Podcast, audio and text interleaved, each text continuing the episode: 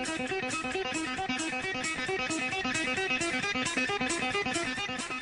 yo, say hello to the bad guy, Scott Hall.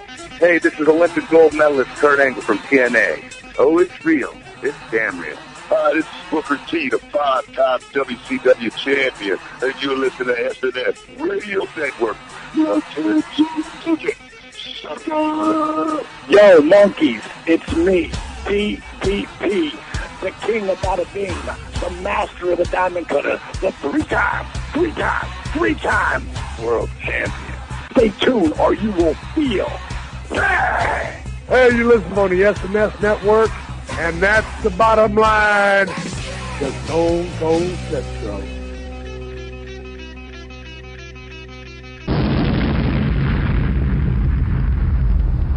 The world is listening.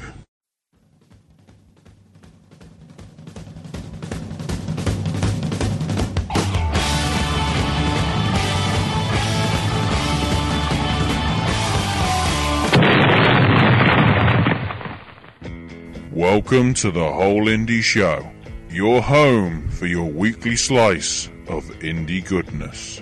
So it's natural that I ask myself, is this a risk I'm willing to take? And the answer? Absolutely. If you know something about me, you know that I am trying to change the wave of the future. Jesus was the change with Ethan Page on the. Innocence once lost can never be regained. Darkness once gazed upon can never be lost. All things truly wicked start from innocence. Because I want to see you, see me, smash up. Come and play. What I want is Bryan Danielson's head on a stick. This is my challenge to everybody on the independent scene, and that's to thrive. Thrive to be the best in the world. With your hosts, Sandro Latelpa.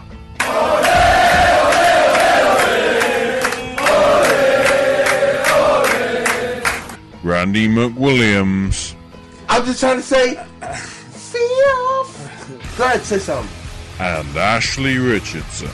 I'll tell you one thing. I knew we'd tear the fucking roof off.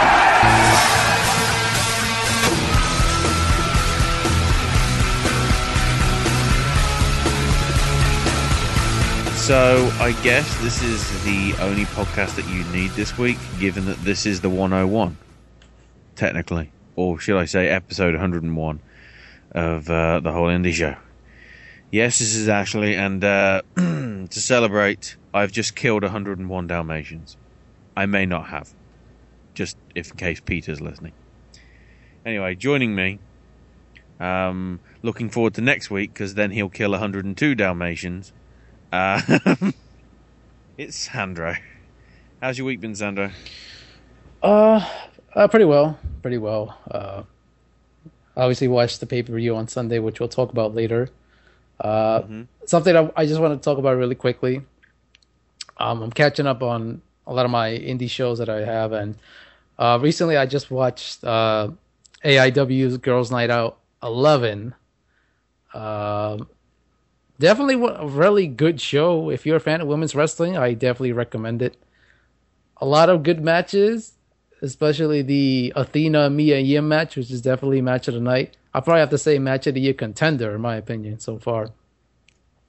But uh, there was a one moment that I have to talk about, and it's really funny. Um, uh, you know, I made a joke, uh, I think two shows ago, about Celicia Sparks and her ass. Well, Yeah. she kind of did it again at that show. Okay, so basically, um, it's uh, Silesia and Jenny Rose against the Social Network. And right before th- they actually had the match, uh, Silesia decides to twerk again. So basically, she's doing a handstand with her feet hanging from the top top turnbuckle, and she's twerking. And uh, once again, it is quite a sight. So then, uh, the social network decides to give their version of twerking with Heidi Lovelace doing the exact same thing, but she's having really trouble trying to shake her ass. So then Annie Social decides to help her out and uh, shakes her hips to to try to do it, but it looks really horrible, and it's really funny. Oh, that's. I'm gonna have to try and check that one out if I haven't already. Yeah, it's a pretty solid show. So, um, thankfully, there isn't a lot of news to go through. Um, certainly, a couple of videos that you should see is uh, a couple of videos regarding AIW's Absolution, which we'll talk about later on. Uh, three great promos from um, hashtag All Ego Ethan Page, uh, Vader Scott, and especially Josh Prohibition, who like really sort of calls it like he sees it. That's just some good promos, and the fact that hashtag all egos and prohibitions are about five or six minutes, but they're still captivating. Says a lot.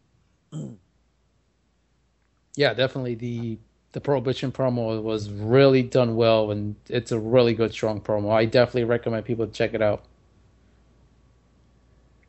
Um, AJ Styles also had some interesting words saying that he wants the next shot at the Ring of Honor title, which makes sense considering how um, obviously you've got the feud between him and Elgin going on, and also uh, the interactions between well, the way Cole just hit him with the belt at the War of the World show. Because I'm not spoiling the Ring of Honor pay per view in case you haven't seen it, although we are talking about it later, so we're going to spoil it anyway. Well, it, depends on when he's free. True. Cause, yeah, we'll we'll get to that. Yeah, he's going to be busy in the next couple of weeks. Um, but uh, also big news. Um, Drew Gulak is now set for the August triple header for Evolve, which I think is his eighth, 9th, and tenth. Yeah, I think. Yeah, it's uh somewhere around that number. I apologize, but uh, you know, been busy. It's uh, it's early in the month of August anyway, Somewhere in August. because nobody's going to give a crap about the end of August. Because the end of August is where it gets interesting. Because Yes, yes, yes. Pro Wrestling Guerrilla have officially announced Battle of Los Angeles is coming a little bit earlier than usual at the end of August, but it's a special because it's not two nights anymore. No, no. We're going back to the old format slightly. It's three nights. Yes, sir. And also, I think for the first time ever, I think it's not going to be 16 competitors in Bola. It's going to be 24. so now AIW is sort of worried that uh, they're stealing their idea. Yeah, I don't think so. No, probably not, because um, the fact is, quite a lot of the talent on this card probably wouldn't get on an AIW show for various reasons or whatever. So, um, yeah, let's get down to it. Because as soon as they pretty much announced Bola was on, they announced two thirds of the competitors for Bola as well.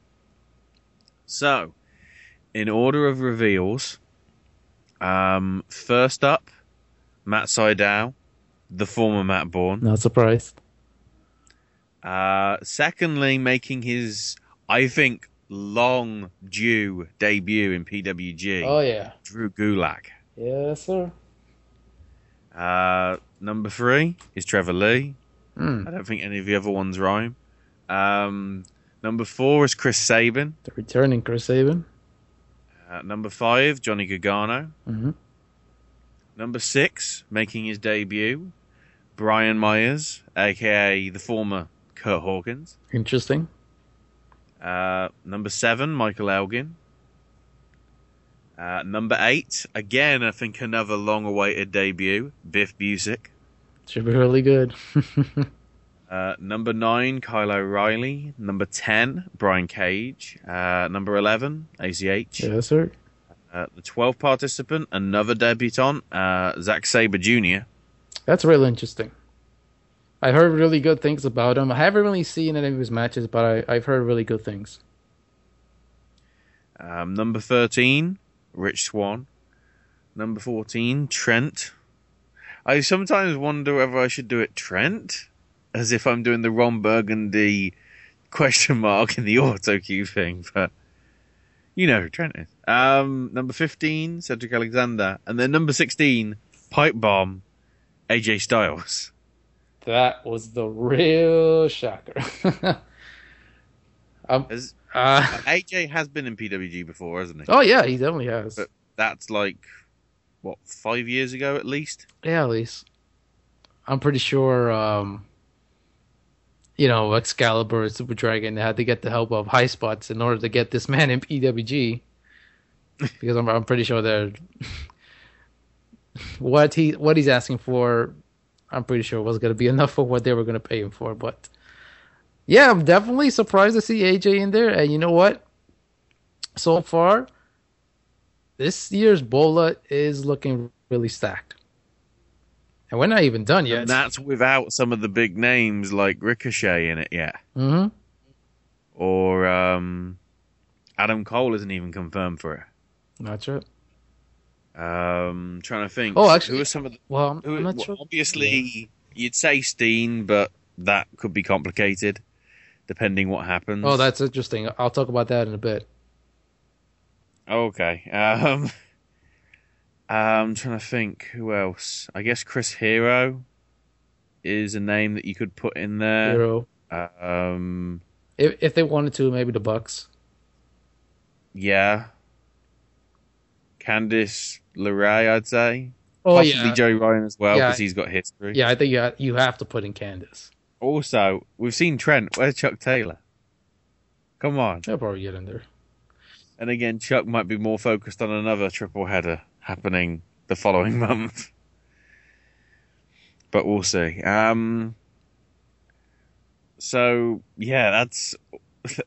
if that was the 16 in Bola, I'd already be interested. But the fact that we still got another 8 on top of that, holy crap. Um, do you want to give your thoughts on stuff before we actually head into results or any other news that you've got, Sandro?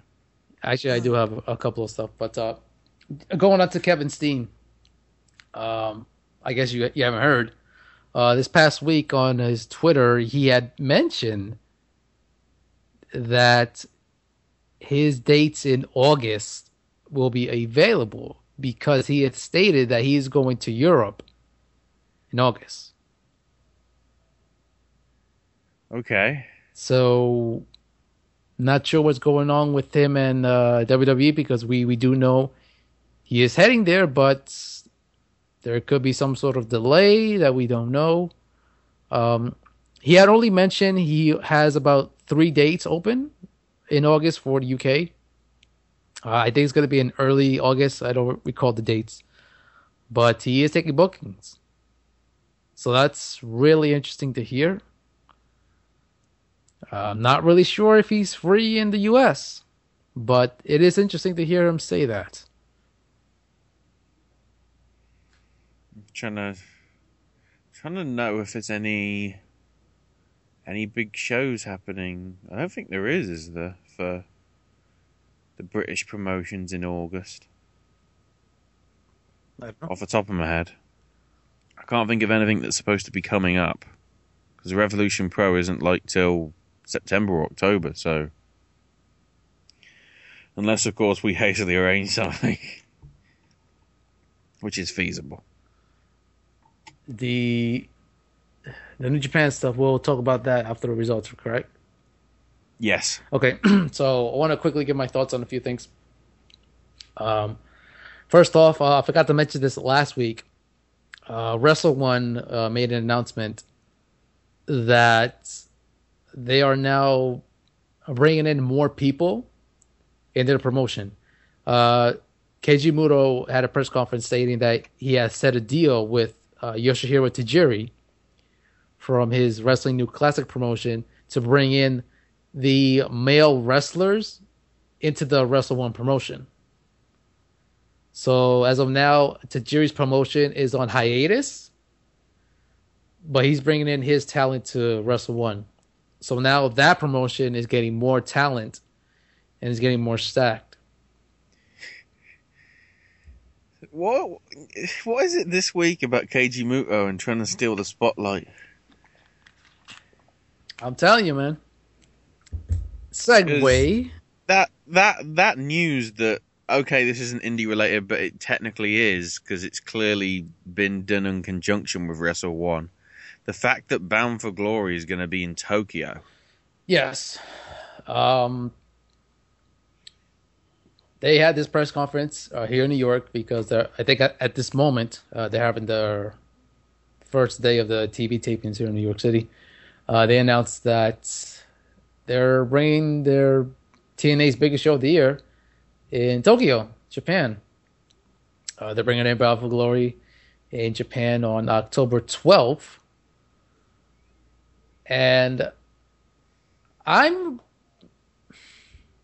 I don't even know what, to think about this. I this is really risky. Granted, the, the the show for those that don't know, the show will be held at Korakuen Hall, which is uh,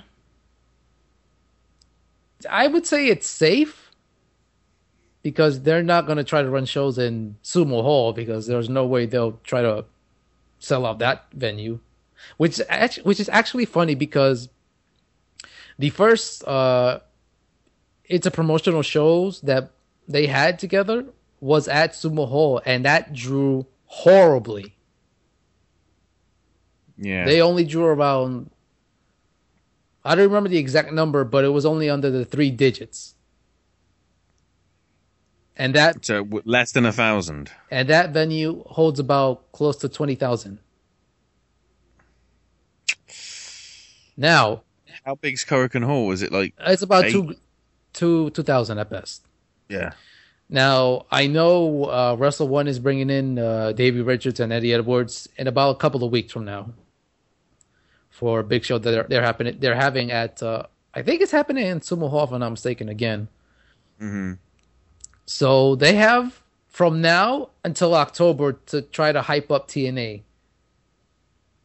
There's no way that they could try to sell out with just TNA talents. They have to bring in Japanese talents in order to bring in fans to watch their product. And the big problem is there aren't a lot of great talents that Wrestle One can get because arguably most of them are either um, All Japan, whichever you know, seventeen versions it is now. I don't know which one is well, canon. Well, that doesn't really matter to the fans. They'll just mm. watch it if they if they like it. Now, um, for what I'm hearing, uh, some people don't like Wrestle One due to the booking that they've been having recently. Some still watch it. Um, it's kind of 50 50 with the fan base and as far as attendance as well. So, like I said, they have from now until October to basically hype up TNA. Now, if you go back a couple of years ago, when Ring of Honor went to Japan to do several shows, they had to bring in talent from Dragon Gate and Noah. Because I think uh, Cary Silkin and Gabe Sapolsky were probably worried that they wouldn't sell out with just Ring of Honor talent. They had to bring in talent from the other promotions in order to bring in fans. Now, TNA have to send in several of their talents to Japan for Wrestle Ones for like some big shows, pretty much until October. Is is really risky? I would be very surprised if they get close to a sellout. Uh, hopefully they'll do well. Uh, some of the current TNA talents have been in Japan. I'm pretty sure the Japanese wrestling fans will remember them and hopefully they do good.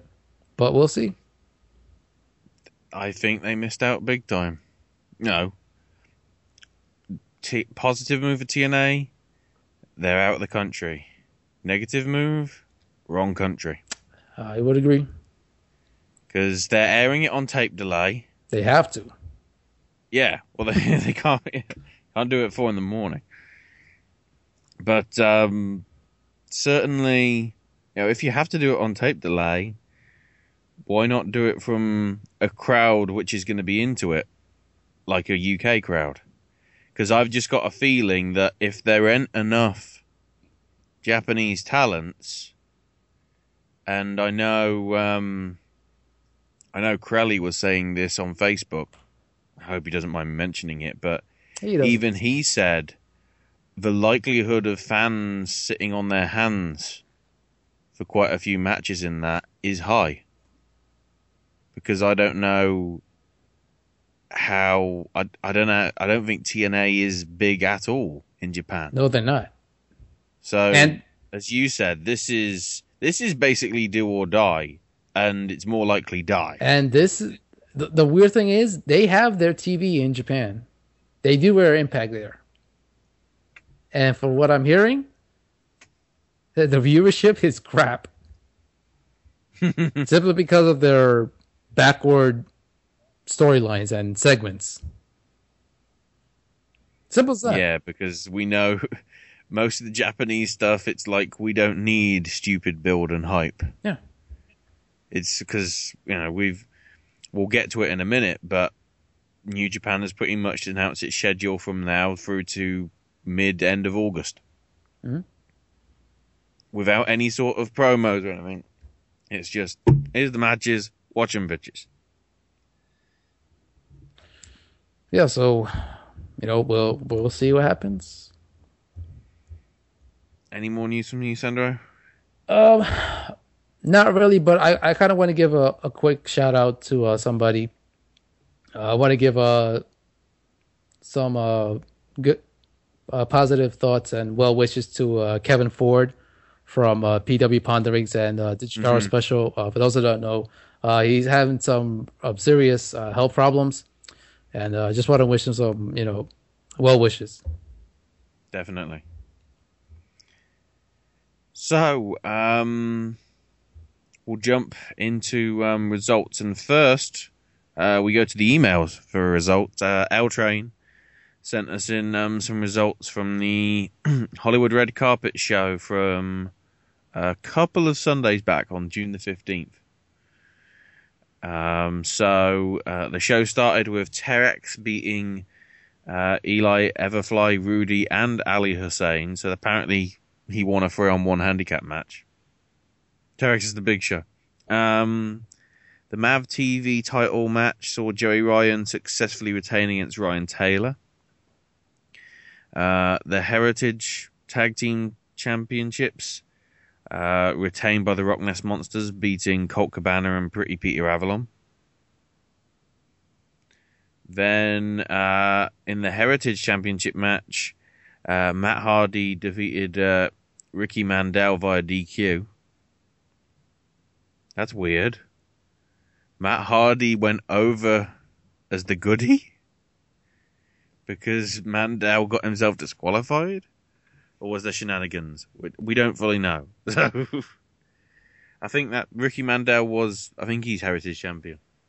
If it is Matt Hardy, then is that the new iconic belt or something? Oh wait, that's spoilers. We'll get to that. uh, AJ Styles beat Trent Baretta. I'll leave the silence there for uh, the everybody to collapse in surprise.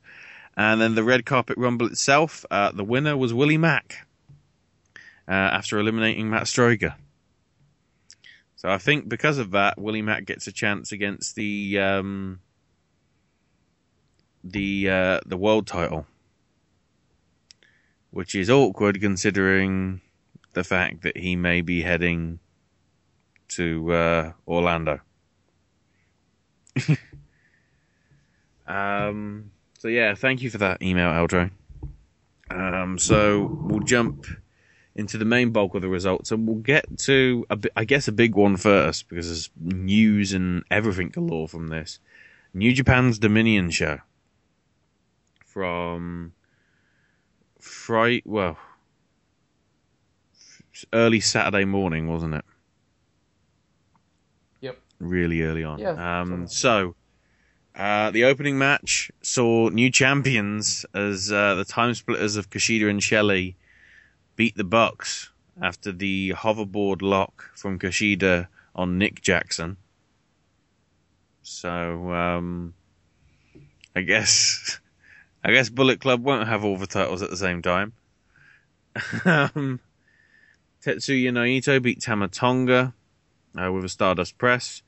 Hirooki Goto and Katsuyori Shibata beat Yuji Nagata and Tomoaki Honma when uh, Goto used a reversed Ushigoroshi on uh, Honma.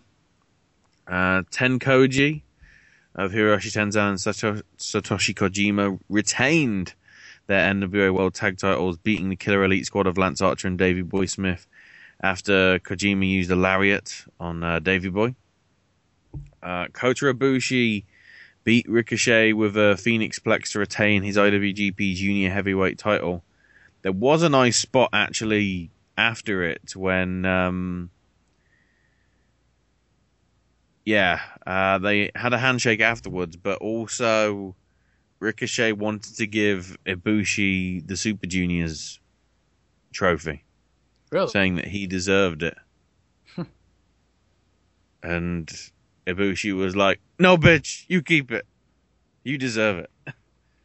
He might not have said no, bitch, but you know, might as well, Speak- might as well mix it up. Speaking of spots, I know there was. I haven't seen the match yet, but I I did saw one spot where uh, Ibushi did a top rope Frankenstein into Ricochet, but Ricochet instead of landing flat on the mat, he landed on his feet, and then did a high round uh high kick, Hmm. which is fucking awesome. I have never seen that before, and I was just shocked when I saw it. Ricochet, It was a pretty crazy spot for the sounds of it. Ricochet is on. He's at another level. I do love the fact though that that match was leaked because it finished after 13 minutes and 37 seconds. that sums it up. Leaked. Um, uh, then we had uh, Minoru Suzuki and Takashi Iizuka beat Toru Yano and Kazushi Sakuraba after Suzuki used a Gotch style pole driver on Toru Yano.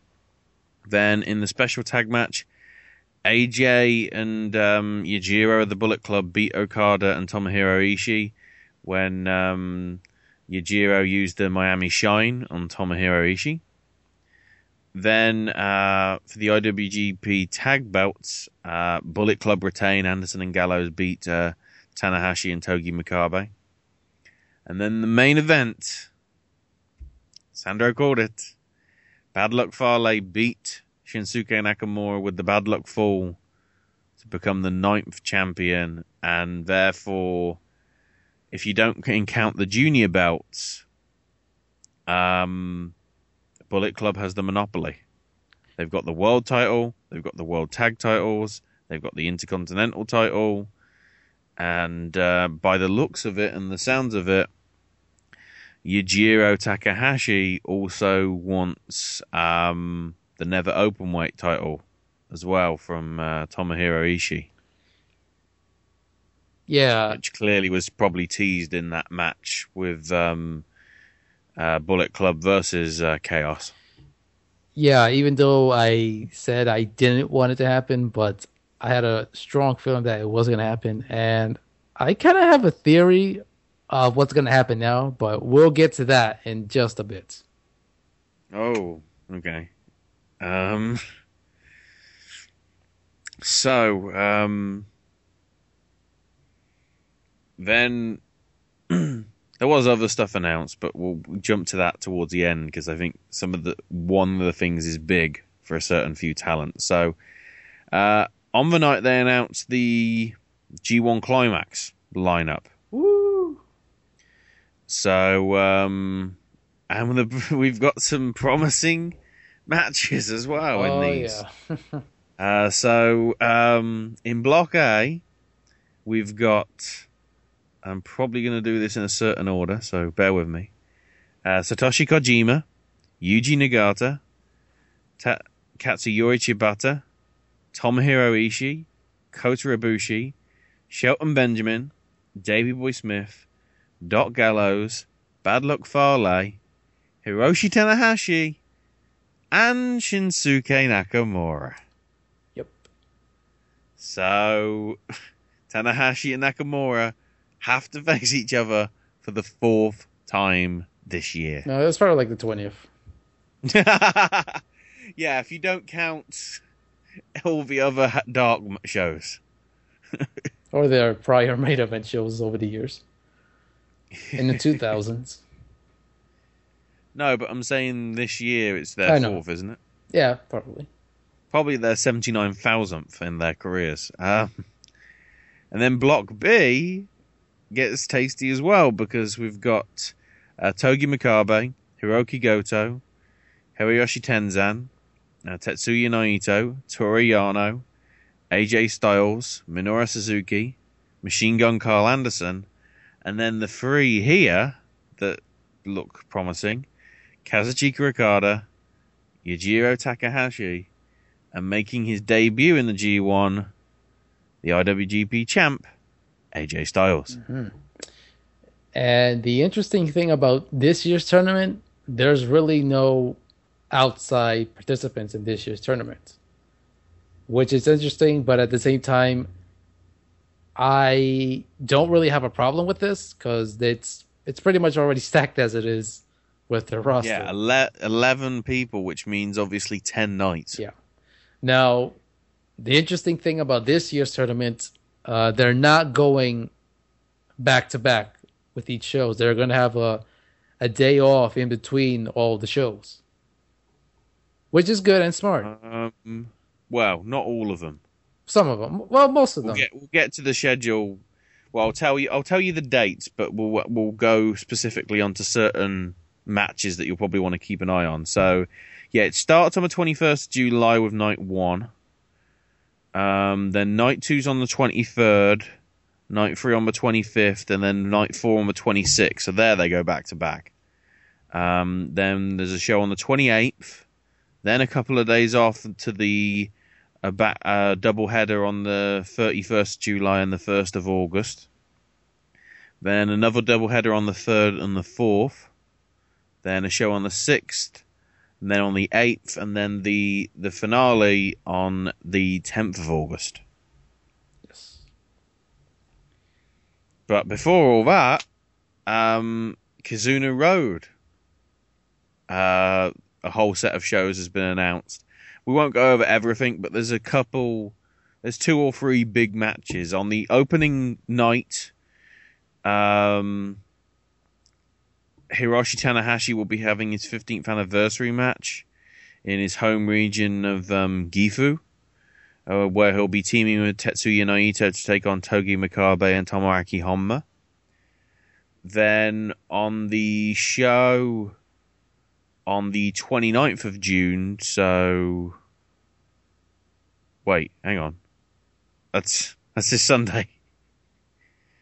Uh, this Sunday, uh, Tomohiro Ishii will be defending his Never Openweight title at the Korakuen Hall against uh, Yujiro Takahashi, like was teased at the uh, Dominion show. And then I think it's on the 30th or on the 1st of July, I'm not sure. But the next show after it, uh, Kota Ibushi will be defending his IWGP Junior belt against Kushida. That's that's going to be on July fourth. Okay, that's the yeah, that's the that's the Fourth of July show. America. America. um, I've just realised we're gonna have to yeah, we're gonna go stupidly patriotic next week's show because fuck Transformers. Yeah. Uh, well, I'll explain that to Sandro and break, but anyway, um. I'm not a fan. So some of the some of the matches um, that are certainly are ones to look for. The very first night of G1 oh my on the god. 21st, the main event is Okada versus Styles. Who arranged this? Why? This is awesome. Yeah, yeah, yeah. That's Think is that one on pay per view? they haven't really announced any anything about that, so we don't know. I'm just trying to judge by the Japanese providers though. because some of the ones are sometimes the Samurai TV ones normally aren't pay per view, but because the the first night is uh, Suka-chan and WPW, I'm kind of wondering whether that could be W provided. W, WPW is just a highlight show that's on Japanese TV. oh, okay. I don't know what Suku-chan is. Maybe it's a TV or maybe it's a an i pay per view provider. I really don't know. But night one, I want to talk about two specific specific specific matches that really got me hyped. Is one of them Okada styles or not? Uh, to be honest, not really. Oh wow, it's not that one. I know it's a good match, but I, I don't really care to be honest. The, the worst match, Hiroshi Tanahashi versus Kota Ibushi. Mm. That ha- has really good potential to be a great match. But I think the match that could definitely be match of the night and possibly a show stealer. Shinsuke Nakamura versus Katsuyori Shibata. That's brilliant. that we're, we're saying match- that those two could be matches of the tournament, and that's on the first night. that match, oh my god. I am really looking forward to seeing that match. That's yeah. I will say it's got potential, considering you know how they've been performing. I don't know whether they've they obviously haven't faced each other one on one recently. Either of those I think the last two. I think the last time they fought each other was in the early 2000s at best. Yeah, so it's a long time in the making. um, Night two, um, I guess Nagata and Ibushi that has some interest in me. yeah, Looking- certainly got an opportunity. Um, just trying to have a look for the. Hang on, I just. Hang on, where's AJ on night three? Not everybody's gonna wrestle each night. Yeah, but I don't see AJ's name. He probably has a night off. Yeah, but oh, oh yeah, right. So yeah, because it's eleven. Some somebody somebody gets a night off. Hirooki Goto and uh, Minoru Suzuki night three. That one has definitely has potential. Mm-hmm. Shibata Davy Boy. That that one should be really interesting as well. As uh, Davy Boy does MMA training as well, so that could be really interesting. Uh, let's see quickly. Ibu- Ishii versus Ibushi. Yeah, I was going to mention that. night four. Yeah. Really good potential. Um, Okada Anderson, a rematch from uh, two years ago at the G1 Climax Finals, where uh, Okada won that one. Tanahashi versus Shibata, that one has a, another good potential. Night five. I'd say Naito versus Okada. Let's have the match that should have headlined Wrestle Kingdom twice and didn't. On that same show, Hirooki Goto versus AJ Styles, that should be real interesting. Mm-hmm. Nakamura versus Ibushi, I believe that's a rematch from last year's tournament as well, if I'm not mistaken. Tanahashi versus Ishii for is it night six? Didn't make a note. Quick- Goto versus Anderson, that that one sounds pretty good. Okada versus Toru Yano.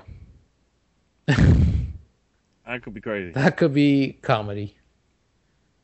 And it's also Chaos members going at it as well. Oh, Tanahashi versus Ishii, a, a rematch from last year's one of their best matches in that tournament as well. Yeah, that closes. Well, might not close night six depending on the schedule, but anyway, yeah. Oh, this one's really. And then seven, as if Ishii didn't have it easy, he's got to face Nakamura. The is it the yeah, literally the next night. Oh my god! He's got to face Tanahashi and Nakamura in 24 hours, roughly. Dear Lord. But another match that has to be really interesting AJ Styles versus Minoru Suzuki. Yeah, that's Oh my god. certainly got potential there. Um, also, what happens between Yujiro Takahashi and Karl Anderson? Oh yeah. Do we get finger poker doom? Yeah, they'll probably just go at it because I, I remember two years ago we had uh, Nakamura against Okada, and they were both members of Chaos, and they beat the hell out of each other. I still remember that match. and then put the date in your diary. Because, to be honest, with the with enough international attention, I wouldn't be surprised if this was on iPay per view. Third of August, so it'll be early in the morning on the second of no, no, it would be early in the morning on the third of August. So everybody has to get up early for day eight, Tanahashi versus Nakamura, the rematch of the rematch of the loads of rematches. It's the rematch of the decade. yes, but the fact that on the undercard you've also got Ibushi versus Shibata and Okada versus Yujiro. But hey, let's talk about the important match here. Let's talk about AJ Styles versus Lance Archer because, ladies and gentlemen, this is a rematch that hasn't happened in years in TNA, and we're getting it in New Japan. Yes, this is what I'm talking about. I'm trying to think. Can Lance Archer claim for the X Division title? I don't know. Maybe he should call himself Dallas like he did back in the day. but anyways, in seriousness, uh, moving on to the next show, Day nine. we got um, Kota Ibushi versus Davey Boy Smith. That one could be real interesting. AJ versus uh, Anderson. Hmm, that one, that, That one, should be nice. that one is really intriguing. That's the one I'm looking forward to as well. Goto versus Okada should be really good. Oh, hang on. Did we? Have they already had the? uh Have we missed the? No. Okay, that's coming up later. It's just Tomohiro versus Shibata on August 6th. That should be a hell of a on Day match. ten. Day ten. That'll be a good one. And um yeah, day eleven. The rematch. Uh Nakamura versus Farley. Yes. Unfortunately, Leave it the- right till the end. Uh, Unfortunately, the belt won't be on the line, but you know it's, that's all good. Hang on, I've just realised. When is AJ facing um, Yujiro? Uh, I think it's on the day two, if I'm not mistaken, or day three. That's on the. Uh, day, day three, he's got the week off. That's uh, July 26th. Okay, night four. No, that's Naito. Oh, I'm sorry. Oh. Um, so I'm just having a quick look. So I want to know. I want to know when they go at it. Um, oh, it's night ten, penultimate night. Uh, before That's gonna be a power struggle. Yujiro takes over the Bullet Club. Screw AJ. before the the last day, um, AJ is taking on Togi Makabe. That one that one could be interesting. Mhm. You also have Okada taking on Minoru Suzuki. That could be really good as well. And uh, you know, of course, the finals, uh, which uh, I guess we should mention who will be there as uh, Yeah, this is when it gets interesting. as what I only got the the third place playoff.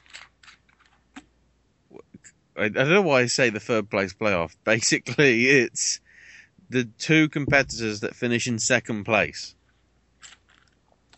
yes, Um, it's been a while since I've seen that. I I can't recall when the last time they had that. the best way I can describe it is like a third place playoff. It's like the World Cup. Third It's- place. yeah. Somebody's getting some extra money that doesn't exist. Five million yen ricochet. What happened to it? um, so yeah, you've also got the final with whoever it will be. Obviously, considering that the competition's taking over a week to actually two weeks of um, well, verging on two and a bit weeks of competition. We'll obviously be talking about that. But yeah, some big things. Uh, firstly, in Japanese news, uh, Kazushi Sakuraba will be making an appearance. Cool. Um, also, uh, announced on um, the Dominion show.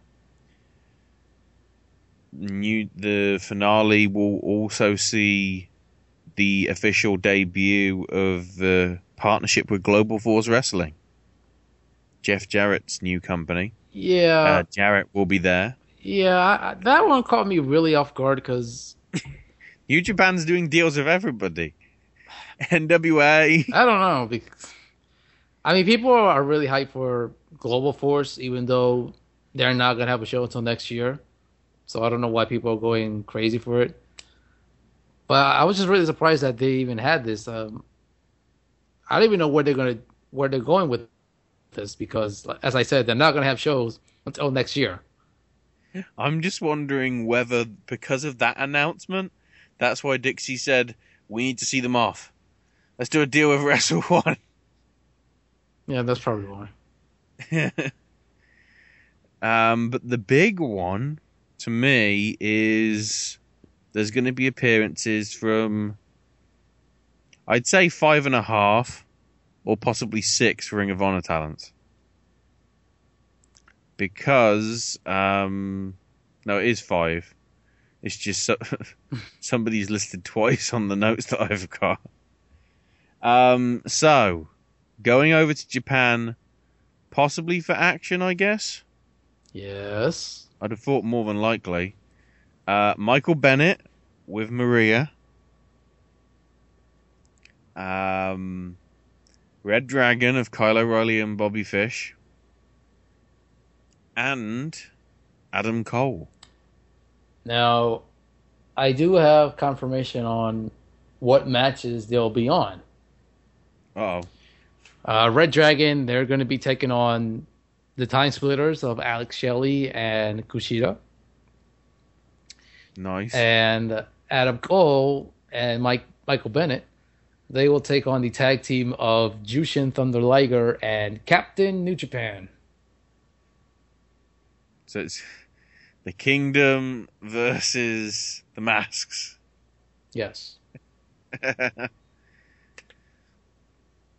Still gonna be good. I'm just glad they're they're all getting an opportunity. Um, Yeah. obviously, uh, Bobby Fish, he's been in Japan many, many times with Pro Wrestling Noah, so I think people might know who he is. Everybody else is going to make their debuts.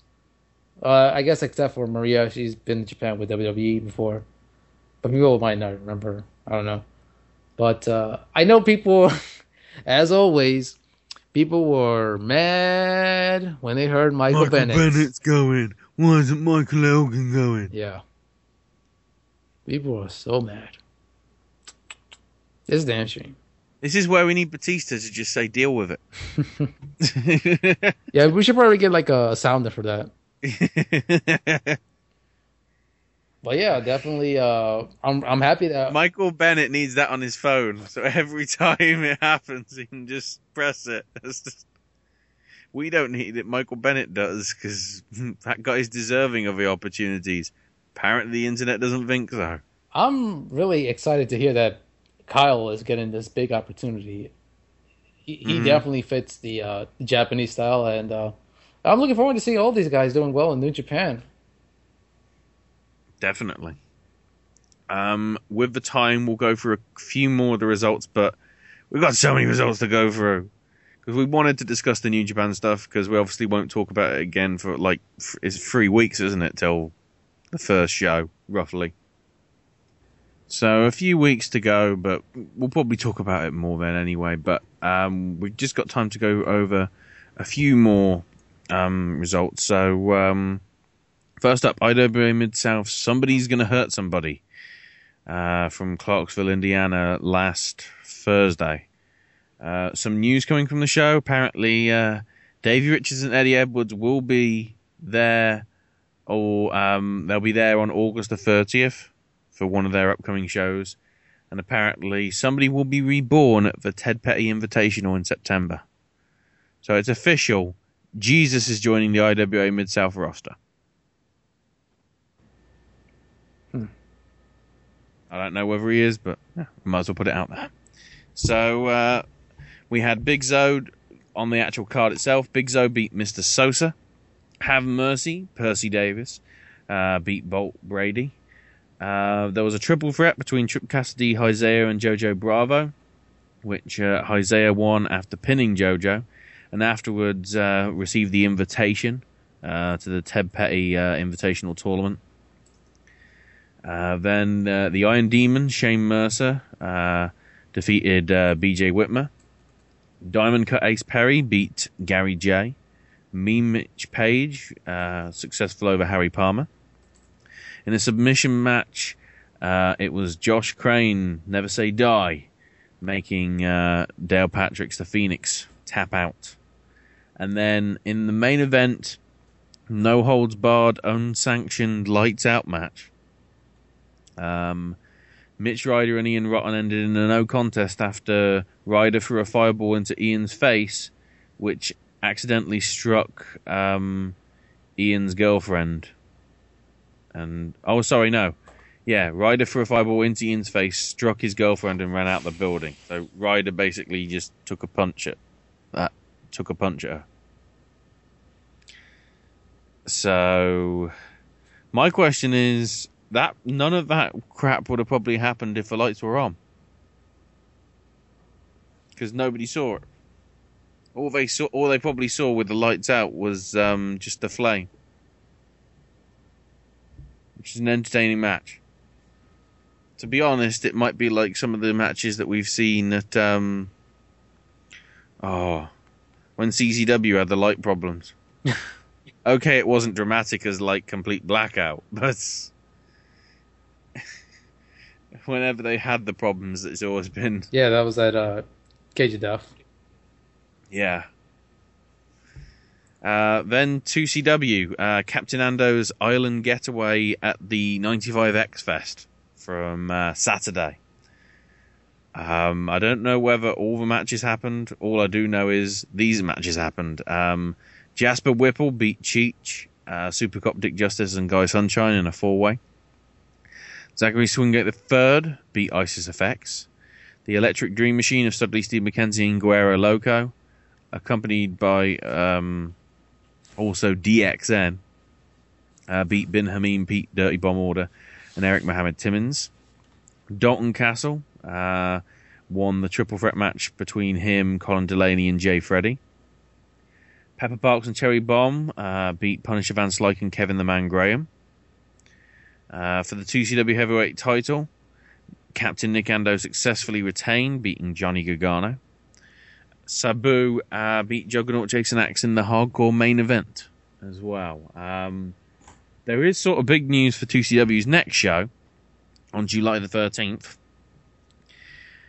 entitled 2CW in 3D. Because uh, the tag champs of Kevin Steen and Juggernaut Jason Axe will be defending the belts in a tables match against Devon and Bully Ray. Yep. With Spike Dudley as the referee. Which makes me think Spike's gonna screw the other Dudleys. Because if Team 3D take the belts, that's gonna be a bit of a problem. Probably.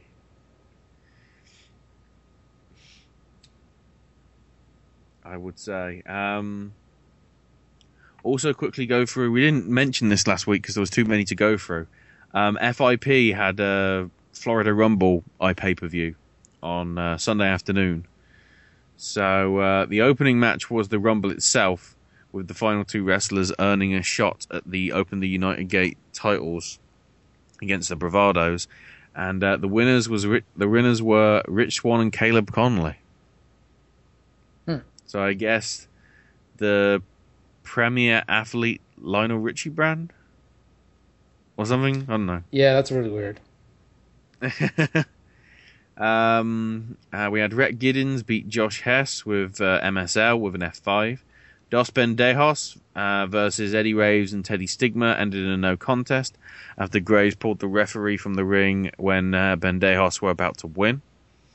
Jason Cade uh, defeated Aaron Solo with a victory roll. Uh, Jesus De Leon uh, successful over Zane Riley with Earl Cooter with a frog splash followed by a moonsault. Then Earl Cooter himself was in the next match, uh, successful over Johnny Vandal with a handful of tights and a roll up. Then a non-title match between Candice LeRae and Ivelisse got turned into uh, Candice and Ivelisse teaming up to take on the Lucha Sisters of Mia Yim and Leva Bates for the showing tag belts. What? Um, anyway, uh, the Lucha Sisters retained after Mia hitting a package pile driver on Candice. Then uh, Lince Dorado successful over John Skyler with a Hurricane Rana. Joey Ryan beat Maxwell Chicago with a super kick. And then uh, the Open the United Gate tag titles uh, successfully retained by the Bravados after they hit the gentleman's agreement on Rich Swann. So, on that note, we've still got about 17 million results to go through. So, this is going to be a packed show, I guess, is what the technical term would be. So, um, we've still got results from AAW to come. We've still got Beyond Wrestling's results. Uh, we've still got the Chikara triple header. And, of course, Ring of Honor, which will, I guess, have to be a mini review because otherwise we can't fit anything else in this show. So, more of that will be coming up after the break.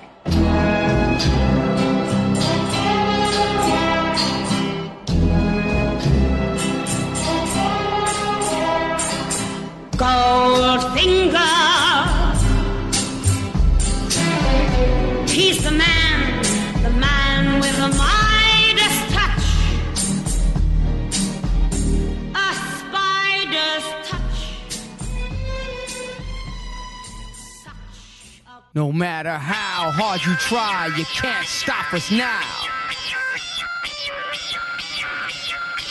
No matter how hard you try, you can't stop us now. Hey guys, it's me, Mr. Money on the Mic, Jeff Jackson. Are you feeling down in the dumps because you live outside the United States and maybe you can't get the WWE network? Maybe you'd like to watch Netflix from the American region. But since you're in another country, it doesn't work for you? Well, I've got the solution for you. The SNS Radio Network is recently affiliated with UnblockUs.com. If you go to the SNS Radio Network page and click the UnblockUs.com banner ad, you can sign up to get a VPN. Not sure what a VPN is? Well, it basically protects your identity online. Basically, it gives you an address online where the content you want becomes available. Here's how it works. When you click the link on the SNS Radio Network banner, it takes you to unblockus.com. And from that link, you can sign up for a free one week trial. If you decide to sign up afterward, it's only $4.99 a month. And when you think about it, that's great savings. $4.99 a month allows you to watch American Netflix or any region of Netflix that you'd like to watch. And here's the biggie, folks. If you don't have the WWE network, you live in the UK, you live in another country outside the United States, unblockus.com can set you up for $4.99 a month with a VPN that will allow you to have access to the WWE network and all regions of Netflix. And you can watch it on your PS3, your Xbox 360, any device you have, you're able to use with unblockus.com. And the best part about it is, I'm not just talking about this, I'm using this service myself. So once again, go to the SNS Radio Network, click on the Unblock Us banner, and from there, sign up. And if you do that, you help to support the SNS Radio Network as they give a kickback to us to help keep all the shows on the SNS Radio Network for free. Once again, unblockus.com, giving you freedom online. No matter how hard you try, you can't stop us now.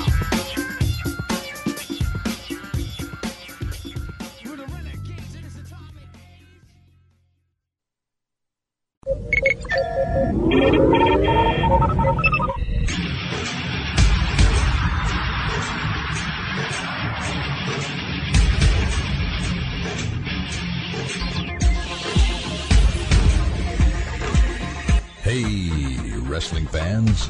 Do you want to break from the day-to-day ins and outs of the WWE, TNA, and Ring of Honor? Do you like talk radio that pulls no punches? And do you like your sci-fi and fantasy? Well, tune in to the Elite Force podcast each and every midweek with Chuck W. And each weekend with William Walkie Walker and Mindwipe. Exclusively on the SNS Radio Network and the Chris Jones Gaming Network. Yeah.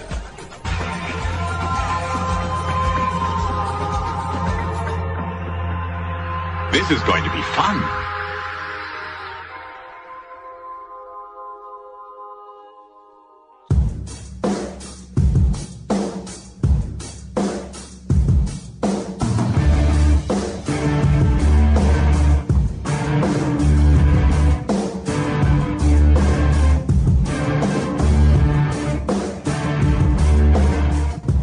Hey guys, it's me, Mr. Money on the Mic, Jeff Jackson. Just a reminder for you to listen to Sunday Night Showdown every pay per view Sunday, as I'll be joined by my broadcast partner, the Bronx Father, Tony J. Mirabella, Harmony Boom Boom Jackson, and Mark the Shark DiCarlo, as we provide the best pay per view coverage of the WWE. And it starts at 8 p.m. Eastern, 5 p.m. Pacific Time, every pay per view Sunday. Sunday Night Showdown, your home for WWE pay per view coverage.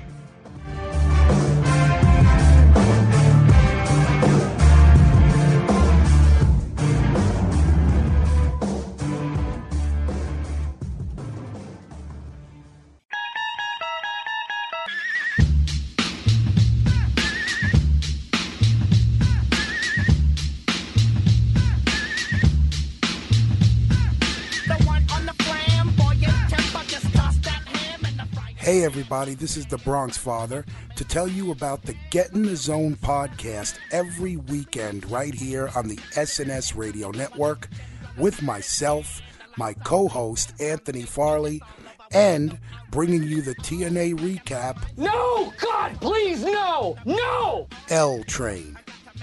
We also cover SmackDown, some news, and you might even get moments like this. Oh, my brother! Testify! Wow. Oh, Lord. Oh my god. Wow, that that was that wasn't half bad. What the f- To quote, see, since I'm imitating, since I'm imitating Devon tonight, I might as well run the gamut of black wrestlers and go with Booker T. Tell me I did not just hear that. It's one of those things to edit.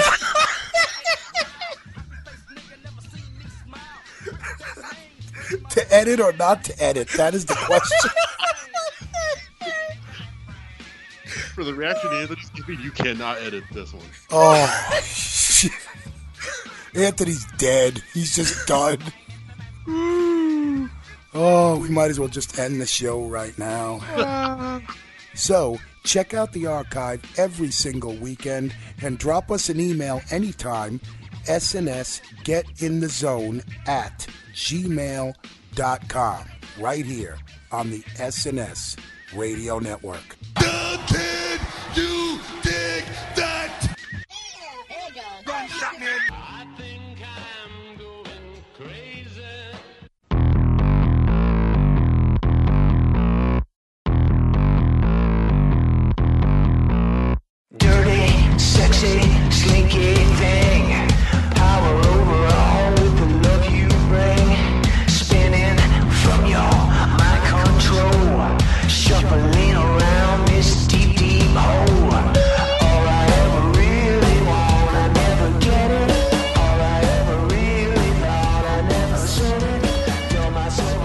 Welcome back to the Whole Indy Show, episode 101 with Sandro and Ashley. And uh, you did hear Adam Cole's Ring of Honor music there. One, because it's bloody awesome. And um, two, because we'll, we'll be talking about Ring of Honor, hopefully in this segment, depending how long these results go. Um, so, um, We'll get through them as quick as we can. Starting off with uh, AAW's Bound by Hate from last Friday in Berwyn, Illinois. Uh, the show opened with uh, the Batiri's debut, uh, an unsuccessful one, however. Though as Zero Gravity beat Obariyon and Kodama with the Flippy Cup 2.0. And I did notice um, on uh, Facebook this week, whether it was Obariyon or Kodama or whether it was the Batiri's Facebook page, uh, but they said we don't do flippy flops. So I guess flippy flops, flippy cups, same thing. Yeah. Um, in the four way match with the winner to go on to the main event to take on Shane Hollister for the title. Uh, ACH pinned all ego Ethan Page, uh, getting uh, that main event spot. The other two competitors were Marek Brave and uh, Louis Lyndon. We had Keith Walker beat Shane Saber. Uh, there was uh, said what's said to be a great uh, Knight Wagner promo challenging Marek Brave to a tag team match with Justice Jones. Then um, sent Holmes and Brave get into a shoving match. Jones kills um, some security guys. Literally, just kills them, I guess. And then Brave comes out of a chair and clears the ring while also avoiding a beatdown. Uh, Silas Young beat John Silver with the stock lock. Then in six man tag, Joe Martini, Christian Faith, and Ben Boone. Uh, successful over Cabana, Colt Cabana, um, uh, Juntai Miller, and Marion Fontaine. After Faith pinned Fontaine with a roaring elbow and uh, Gregory Iron interfered against Cabana. Shenanigans. Uh, Tony Regan then came out and said that his last match would be on July the 18th in an unsanctioned match. Who it would be against, we don't know. Uh, then Josh Alexander beat Michael Elgin. After Page nailed Elgin with the belt and turns on his former man of the year, I guess. And uh, Alexander did the double dominator. Mm-hmm. So Ethan Page is now heel again. The Mafia's back. and the Monster Mafia is back on. Um, Eddie Kingston beat Jimmy Jacobs and uh, apparently kicked out Jordan Grace from ringside. Oops. Yeah, that's good. Um, Dan Lawrence and Marcus Crane then beat the losers. Uh, Marcus Crane then called out Ryan Boz, which led to a Boz driver from the top rope on Crane through a couple of chairs. But then um, Keith Walker took out Boz with a chain. Then uh, Matt Cage held another one of his open challenge for the Heritage title, which Heidi Lovelace answered. Uh, Matt Cage retaining with a money clip. Then apparently Jordan Grace called Heidi Lovelace out and said that Lovelace isn't the face of AAW women. And then Silas Young comes out and killer combos Grace. So she got kicked out by Eddie Kingston and got beaten the shit out of by Silas. Well done. Congratulations. Get well soon. And then the main event, Shane Hollister retained the uh, AAW heavyweight title against ACH with a roll up with the tights. Hashtag heel. So uh, next up, Beyond Wrestling's Uncomfortable show from uh, Sunday afternoon. Uh, the Create a Pro Showcase four way match saw um, Anthony Bowens beat VSK, Pat Buck, and Dorian Gray when Bowens hit an Oklahoma roll on Dorian. Uh, then in the stage three match, Anthony Stone beat Dave Cole via the Meteora. And after the match, uh, Sex and Candy argued with uh, Aaron Epic, who was in Cole's corner.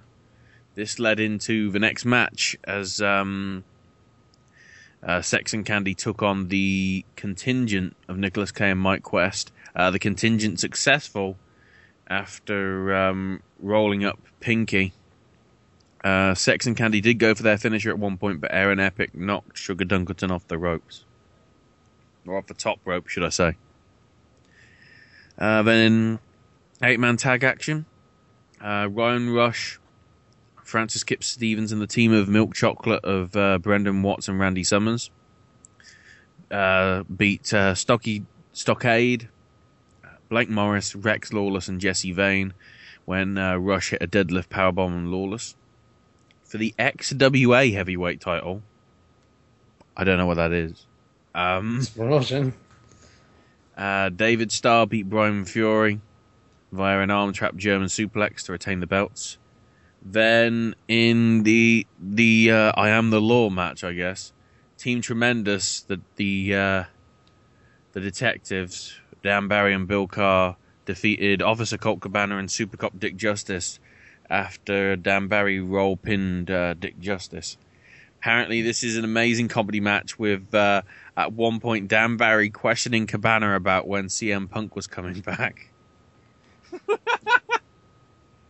and then, right at the end, Dick Justice pulled a gun from his fanny pack before he was roll pinned. oh my god. Hmm. Then uh, fans bring the weapons CZW title match. Biff Busick successfully retained against Matt Tremont.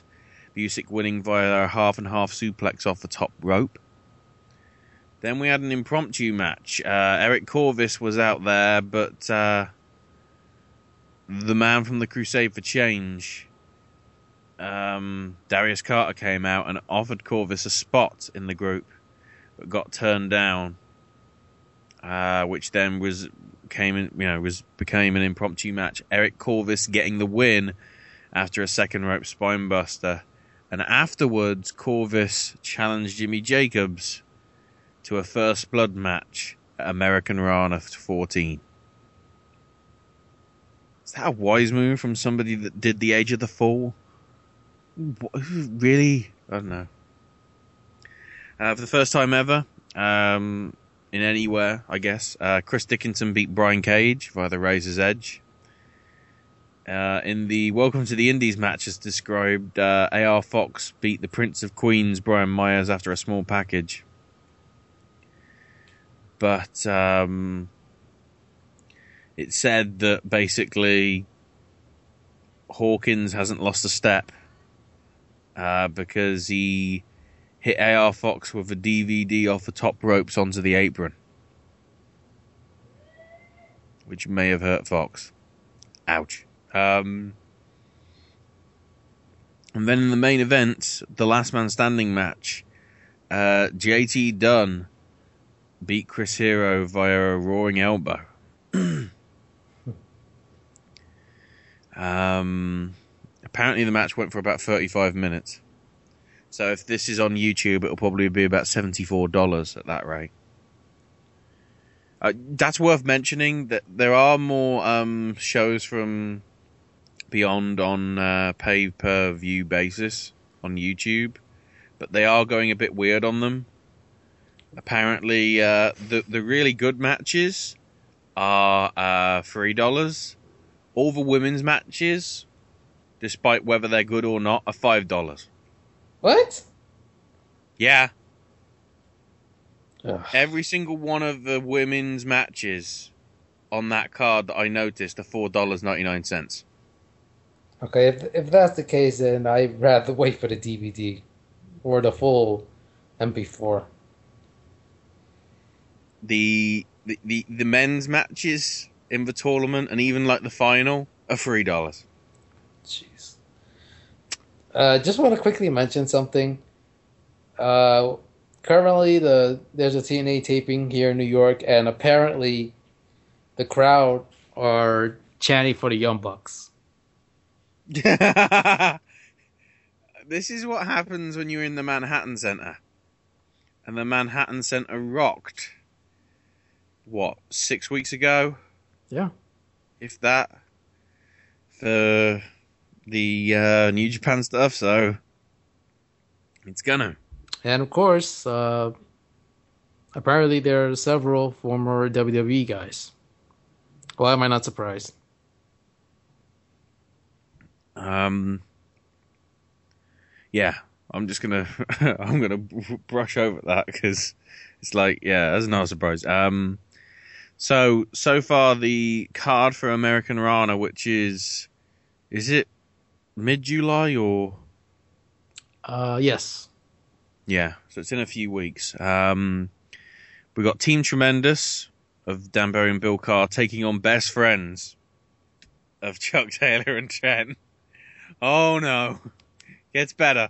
Um, Eric Corvis versus Jimmy Jacobs in a first blood match. Fear and Loathing in New England of Dave Cole and Aaron Epic taking on Sex and Candy of Sugar Dunkerton and Pinky Sanchez. Uh, Anthony Stone and Nicholas Kay will go in an I Quit slash Loser Leaves Beyond match. But the only way that it can be decided is by the throwing in of a towel. Not actually by anybody saying I quit. It's got to be a towel. It's got to be old school Owen Hart. Um, what was the name of the Arnold Skaaland? That's his name. Arnold Skaaland style. Throw in the towel. Uh, the Young Bucks will be taking on the Juicy Product, and it'll be Chris Dickinson versus Michael Elgin. So uh, Americanrana looks good, although I'm still wondering where's the Crusade for Change. I'll keep asking. They'll show up. Um, so, Chikara time. Uh, first up, Quantum of Solace. Uh, it opened with uh, the throwbacks of Dash Hatfield and Mr. Touchdown beating Gary the Barn Owl and Evan Gelistico after a double team and uh, Hatfield pinning Gary the Barn Owl. That does mean, however, though, that the throwbacks have three points for the Campeonatos, which don't exist. So a bit of a problem there. Uh, then there's a crazy Technico segment involving 3.0, the Colony, the Estonian Thunder Frog, and Jervis Cottonbelly. I need to see the footage now. um, Ophidian beat Heidi Lovelace with an O'Connor roll into a bridge. Uh, Mike Quackenbush came out, thanked the fans, and said, We are Chikara. So pretty much what he did on the last show. Try and be original, Quack. Um, the next match saw the Latvian Proud Oak and the Lithuanian Snow Troll beat Mr. Azerbaijan and Prakash Sabar after a roll up. Uh, there was a Rudo beatdown after the match. Um, the flags got thrown in the garbage, apparently. um, and the uh, Estonian Thunder Frog came out to check on his partners. Then uh, Worker Ant beat Deviant with a pump handle into a knee in the face. That hurt. Um, Pieces of Hate of Jigsaw and the Shard beat uh, ACDC with the Jig and Tonic on uh, Arik Cannon. The Proletariat Boar Moldova beat the Estonian Thunder Frog with a spear. There was a post match beatdown, but the rest of the Baltic Siege made the save. And the main event saw um, the Spectral Envoy beat the Devastation Corporation. However, there was no Max Smashmaster. Um, Yaka replaced him, uh, but Envoy won when Mantis made uh, Oleg tap to the Chikara special after some help from Blind Rage. So, hang on, was so it was four on four then, I guess.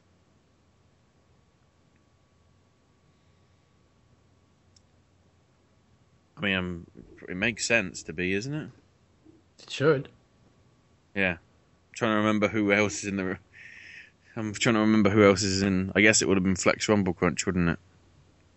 I don't think it was at the No, show. like- I don't know. It's just.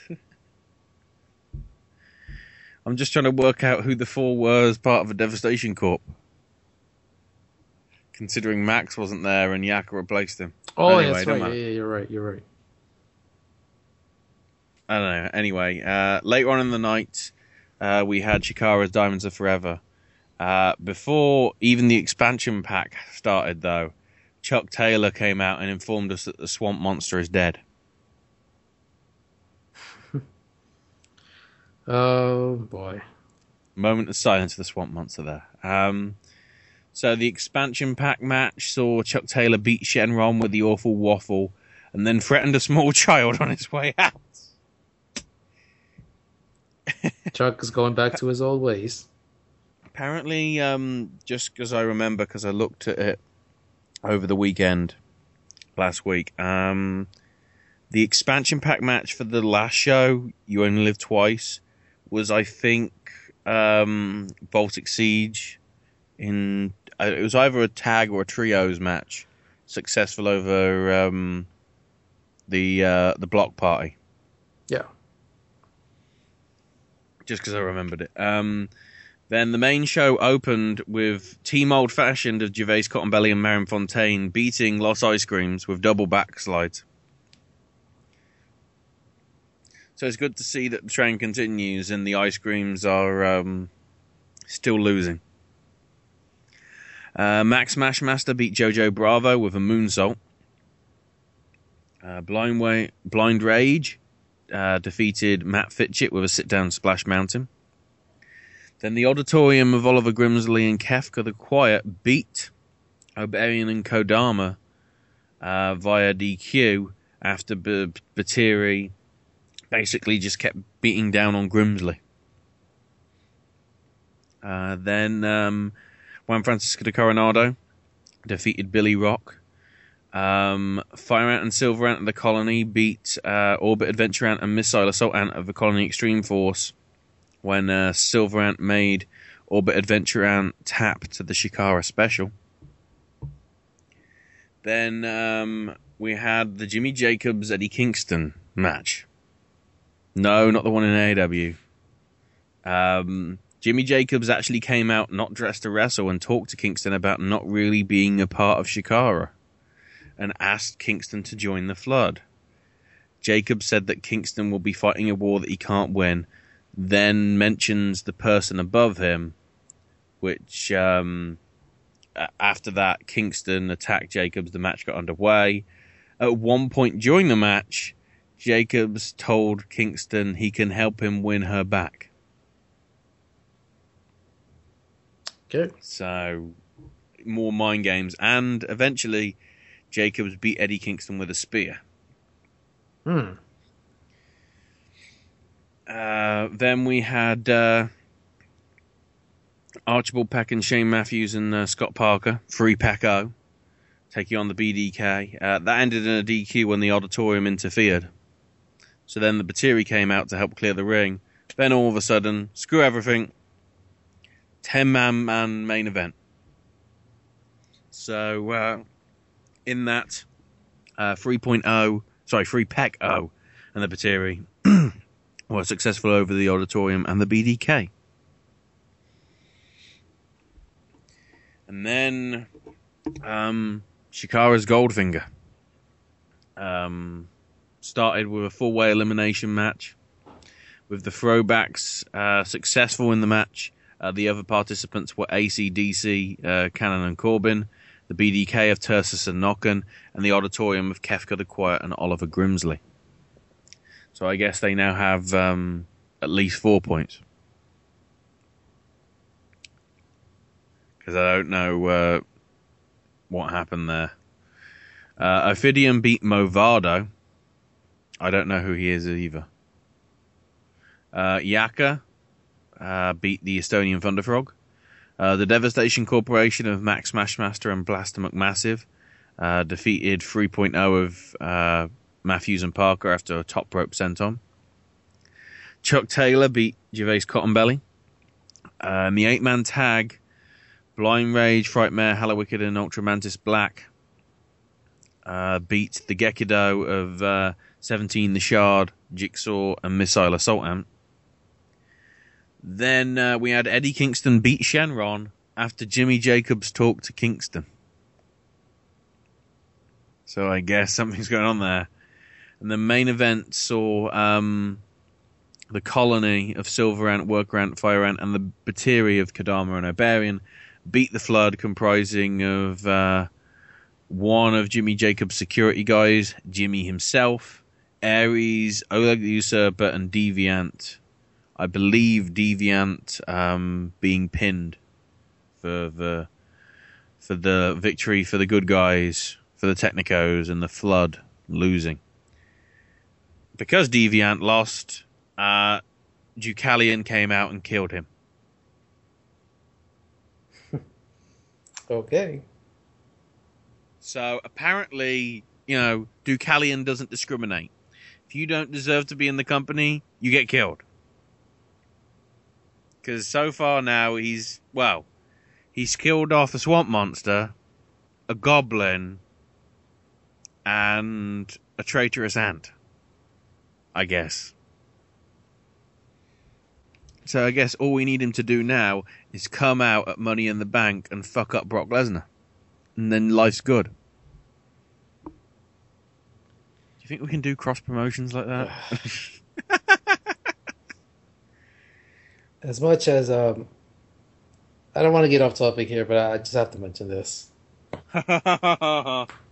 Apparently, what's going on at TNA? Uh, the Great Muta came out for a segment, and he barely got a reaction. wow. That's I don't know what to now we that. know how it'll be like in four months' time when TNA does Bound for Glory in co-promotion with Wrestle One. Hello, Tokyo Cricket. That's I'm disappointed to hear that. Well, should we ease people's disappointment? Well, I say ease some people's disappointment because, um, yeah, interesting opinions on what we got to talk now. And I guess it's the mini review for Ring of Honor's Best in the World. Yay! Finally, some good things to talk about. Well, some people weren't impressed. I can't. I can sort of see their point, but I think they probably haven't been watching the product as long as um, indie veterans like you and me are, Sandro. Right. Because you know, Ring of Honor, admittedly, at the minute is quite full of. Um, I know um, Mac Daddy was sort of saying it was sort of the same sort of high spot sort of stuff for the um, first hour, which is admittedly true. Because I think you could have done the matches a bit better to sort of not make people feel that. But certainly, I think it's harsh on the third match, but we'll get to that anyway. Uh, so the first match, the six-way scramble for a TV title shot somewhere down the line, Yes. as uh, it was ACH, Takaaki Watanabe, Caprice Coleman, Tadarius Thomas, BJ Whitmer, and Tommaso Ciampa. Yeah, so this was your typical six way match anywhere, wherever you see it, whether it's uh, Ring of Honor, AIW, Dragon Gate USA, wherever. It's all pretty much the same. High spot, high spot, high spot, regular power spot, high spot, high spot, high spot, and finish. There you go. That's pretty much what it was. Uh, it was fun. I enjoyed it. I didn't have an issue with it. Um, ACH got the win after hitting the 450 on, I believe it was uh, Tadarius Thomas. And uh, great reaction from the crowd. Of course, everybody loves ACH. And I'm glad he got the win, and he gets he now gets the title shot at the TV title. The one thing worth mentioning from it is um, ACH did do the crazy dive as well. Yes. About five seconds before the 450. he like did the dive, caught Caprice Coleman, rolled him in the ring, 450. That's it. It's like. Can you give us time to breathe, please, mate? Yeah, I- I'm pretty sure uh, Jim Ross wasn't a fan of that. yeah. Which is valid. I'm not knocking on him. I, I, I, I do agree with his points on that. But, you know, it is what it is. Yeah. Um, interesting though, after the match, um, BJ Whitmer sort of got in Steve Corino's face, and it looks like we were nearly going to have a fight at the commentary table. which I thought took away the attention from ACH. I thought that Isn't it- isn't that the goal of um? Isn't that the goal of a decade? Yeah, but this was their live pay per view debut, and they just stole the attention from ACH. Which I They didn't want him. They didn't want him to go over. They wanted another guy. I guess so. To go over later on. I mean, don't get me wrong. I knew we were going to have something happening with uh, Whit- Whitmer and Corino. I actually thought we were going to have a match at the pay per view, but I'm guessing they might save it for Final Battle. I guess we'll have. Well, um, I guess you could have it for Death Before Dishonor. I don't know. Probably. So next up, the Ring of Honor TV title match: Lethal versus Taven. Truth Martini um, handcuffed at ringside, and for some reason, a 15-minute time limit. well, This is a pay-per-view, and we've got a time limit. well, that's because it's the TV title. They they have a time limit. Yeah, but I'd still give it more than 15. well, that's what they give it for. But uh, anyways, okay. Here, here's my issue with the match. They put the stipulation that Martini has to be handcuffed to the turnbuckle post. Now, I was aware at the last show they decided to put back uh, Seleziya Sparx back with Martini, even though Martini was the one that kicked Seleziya out of the group. So now that you have Seleziya in his corner, you know something was going to happen. It's because she appeared on WWE. so pretty much the stipulation was completely useless. Yeah. But anyways, on to the match itself. Uh, for what it was, it was all right. Uh, for what it was, I know one of the moments where uh, Lethal was going to go for a suicide dive, which, as I stated before, I think he should stop doing because he's a heel. He shouldn't be doing that. But he decides to do it anyways. So as he's about to hit the suicide dive, once he goes th- through the ropes, uh, Taven super kicks him while in midair, which was a cool spot. And then uh, Taven does the suicide dives on Lethal. Uh, good back and forth between the two. So basically, the end comes when there's a big ref bump. Uh, the ref is down for quite some time. So at this point, uh, Taven sees Martini. Now at this point, Mart- um, excuse me, Taven tries to go after Martini several times, but uh, Lethal stops him. You know, from trying to get his hands on Martini. So he sees Martini. He tries to go after him, but then uh, the head security of Ring of Honor, Jay Diesel, comes out and prevents him. And Taven grabs the chair. Jay Diesel stops him. He grabs the chair away from him. Uh, Taven decides to shove Diesel back and forth. So then Jay Diesel slaps him in the face. And then I think uh, Taven super kicks him in retaliation. And apparently, And then Lesia comes out, yes, thinking she's the Incredible Hulk, and breaks the handcuffs. yeah, apparently she did. and they both ran to the back in the locker room. So uh, Taven goes up, uh, about to jump off the top turnbuckle, but uh, then Lethal uh, stops him, and then hits the lethal interject injection. Excuse me, and he gets a three count and retains the TV title.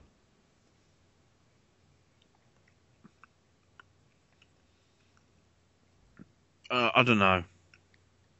That one just lost it for me. It was all right, but uh, the just the fact that he had Seleziya out there, I'm like, okay, something's gonna happen here. Like, like I said, that stipulation was completely useless once you had soon, Seleziya coming as out. As soon as I saw Jay Diesel take his shirt off, it's like he's not security. He's going to be debuting on the fucking roster in a month. Well, he does do the uh, the Future of Honor shows, Which, uh, speaking of, I, I know they're having a, their next show. I think uh, next month, if I'm not mistaken. Okay. And uh, I know one person that's going to be debuting for the the Future of Honor is uh, Hania. Ah, the Huntress. Yes, or as uh, uh, Leonard, Leonard F. Carson calls her, Triple H.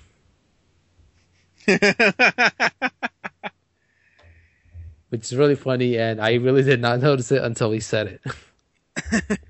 Which I think that's what we should- I think that's what we should call her from now on, Triple H. Yeah. But anyways, Triple H is your women's champion. I don't want to hear that. oh my god. Um. So next up, um, a really good match in my opinion, the submission match between Strong and Alexander.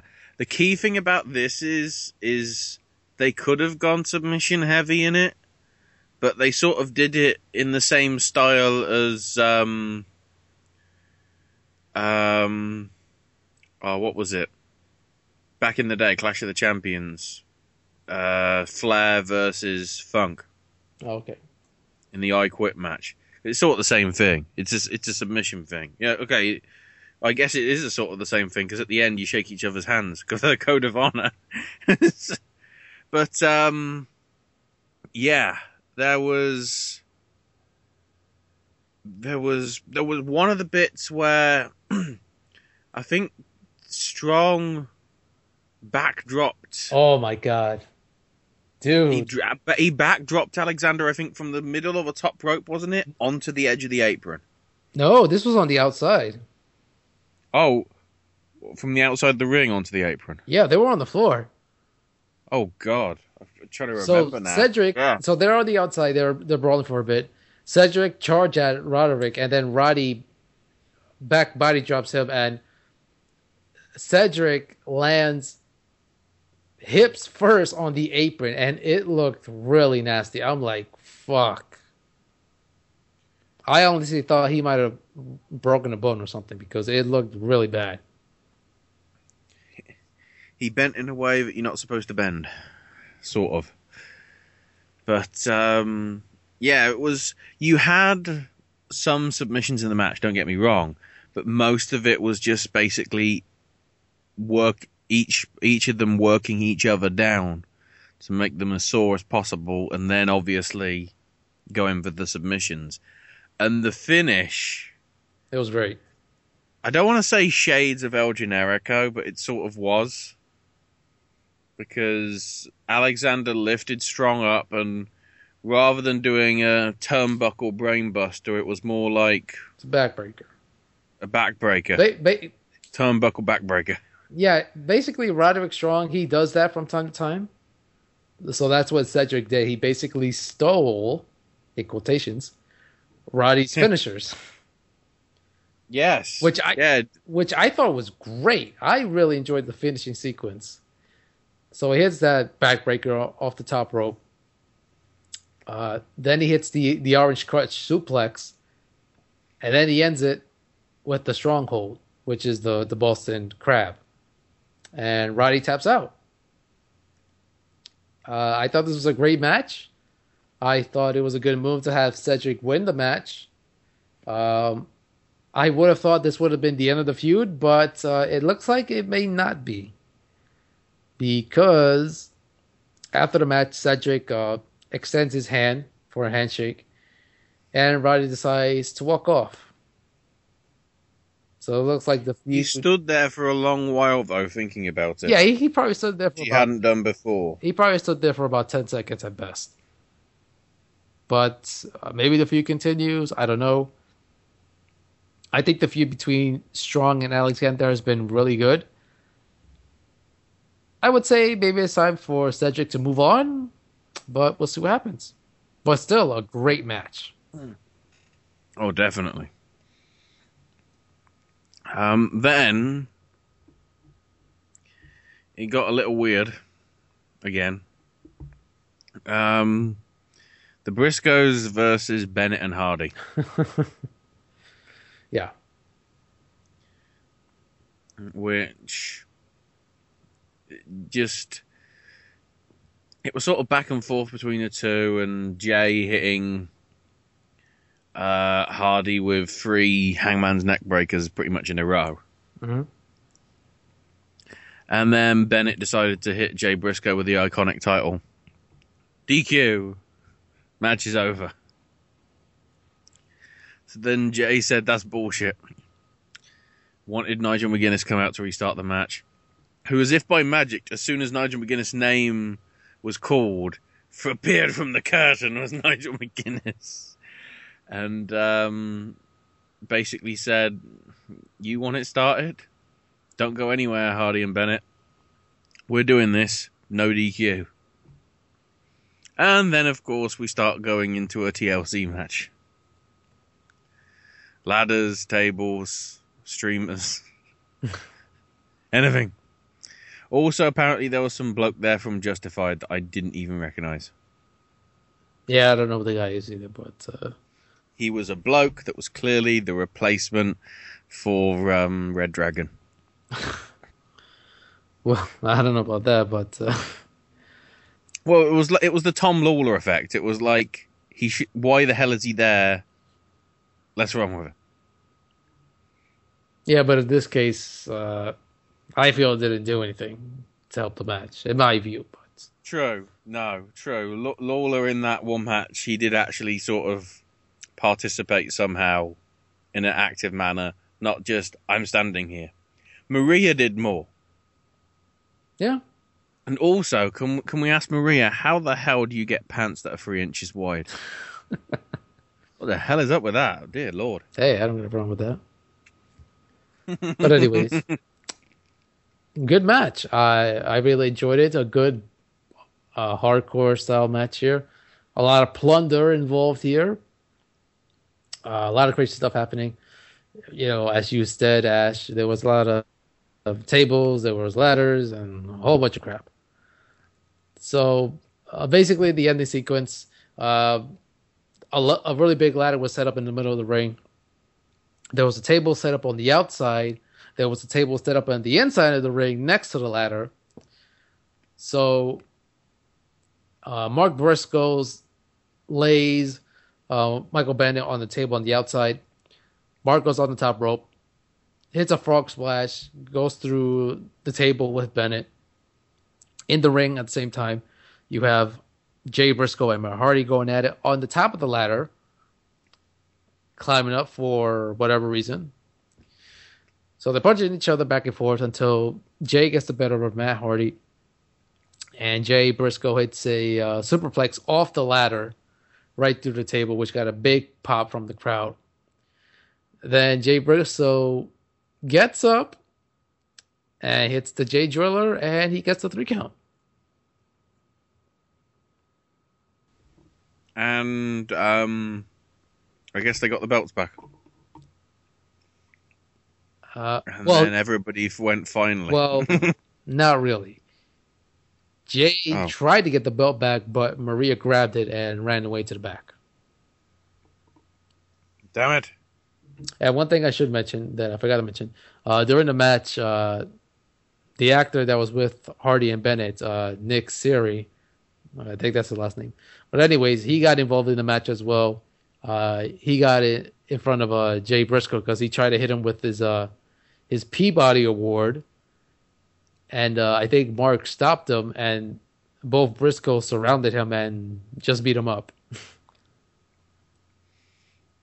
Wasn't there a point that um wasn't there a point that uh they were going to give him the Doomsday as well? I think. No. They just they just punched him, and once he was down, uh, they just Yeah, they beat down on him, but when they beat down on him, the crowd was like,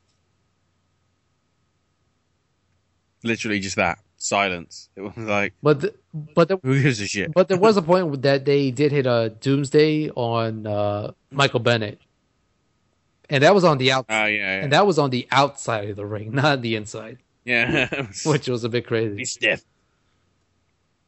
But a really good match. I enjoyed it. Um, I'd have preferred to have seen better, but that's probably just because of the fact that you had the stupid half a match at the beginning. Whereas I always thought it was going to be no DQ from the get off.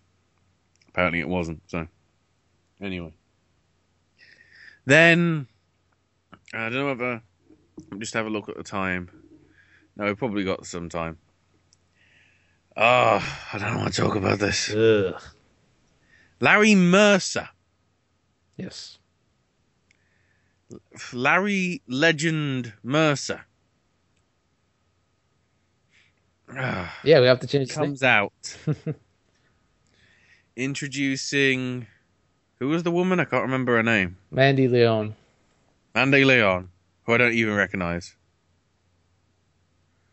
Who in turn introduces the new roster member for Ring of Honor, Moose. Oh boy. The guy that's had four months of matches in his professional career. And I, I did some research on him. Apparently, he beat the shit out of his wife when he was in the NFL. At one point. Due to an argument they had over her getting suspicious over him chatting with another woman on his Facebook page. But my only problem is Moose has got the charisma of a dripping tap. Because Moose was looking dead into camera and I was just thinking death row rapist. just it's like it's it's like I'm supposed to like this person?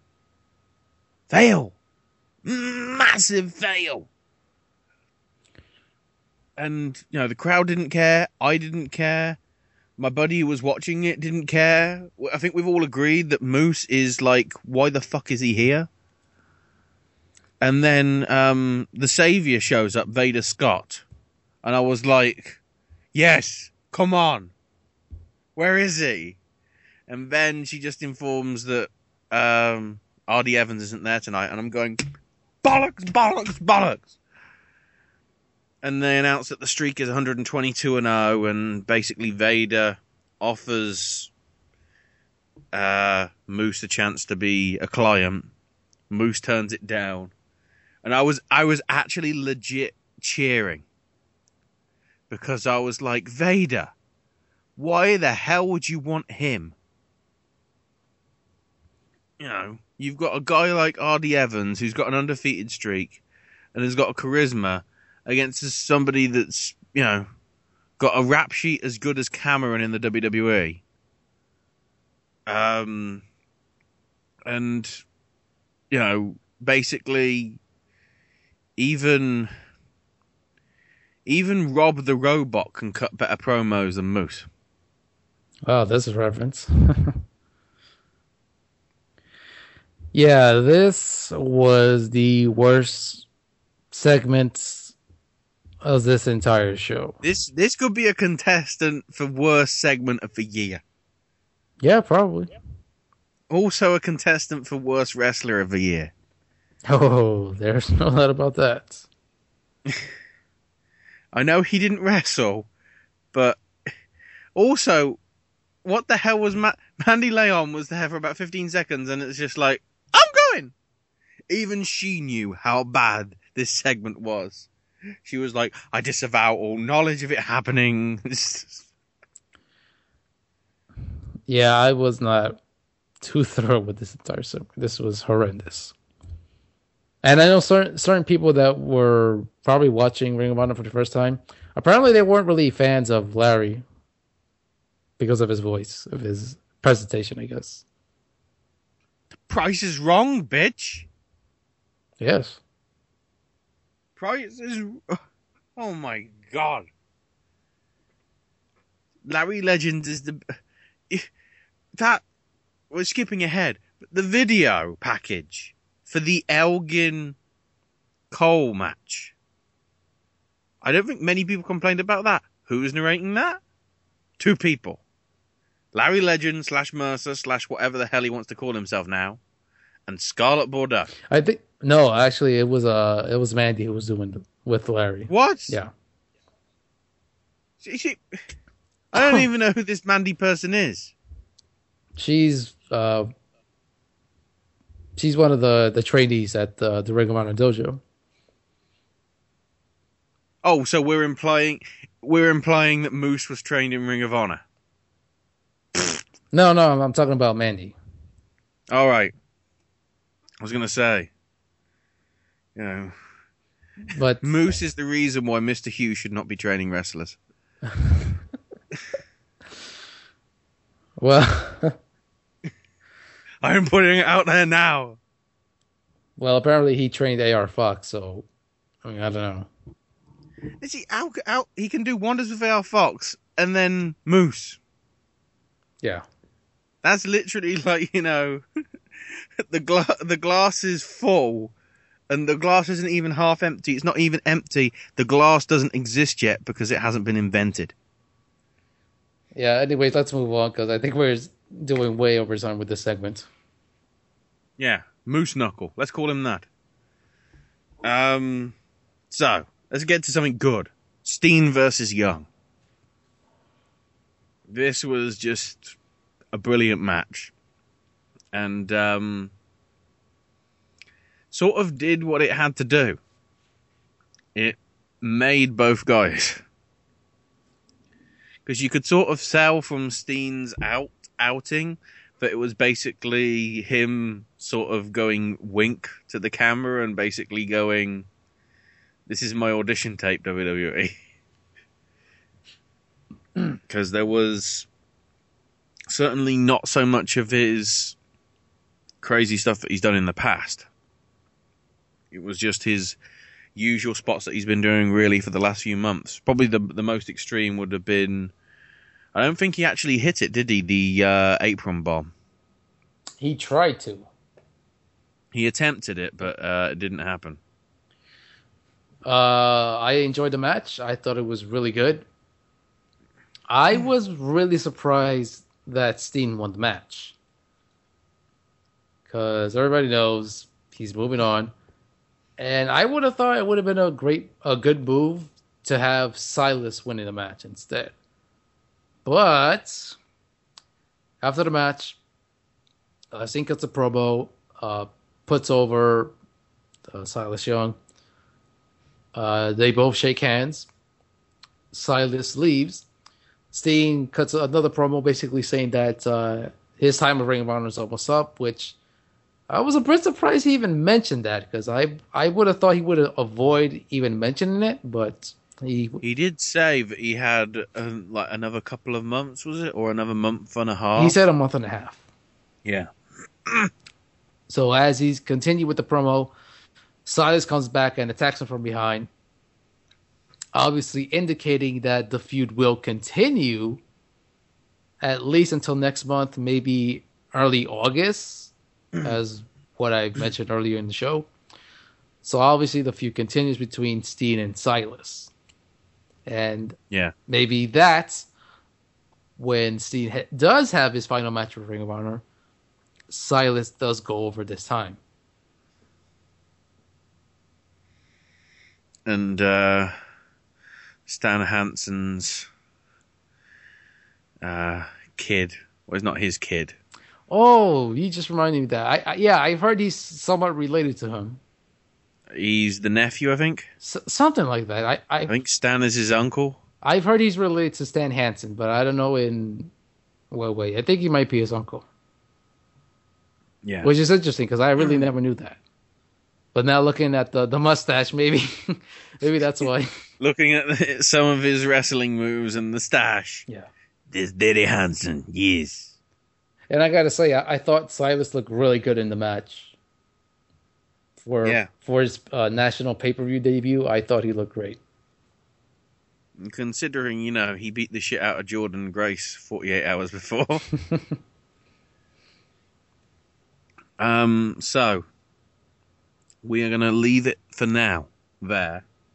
When we come back, we've got the World Tag Team title match with Red Dragon and um, Daniels and Kazarian, whatever they're going to be called now. Influentially bad. Yeah, influentially bad. And uh, the main event, the Ring of Honor World Title match afterwards, And then also um, previews for quite a few cards coming this weekend, including the big one from AIW. So all that will be coming up after the break on the final part of this week's Whole Indy Show.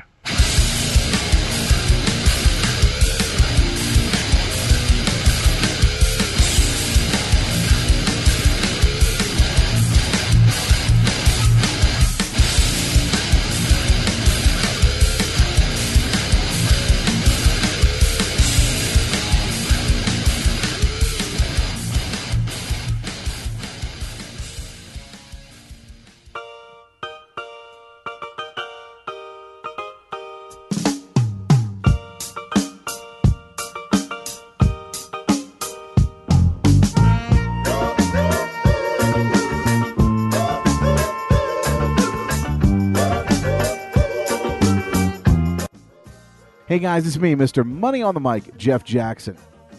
And I want to take a moment to let you guys know that personally, I appreciate the support that we've had here on the SNS Radio Network over the years. And I'm here to tell you about a new way that you can help us out and show your support for the SNS Radio Network.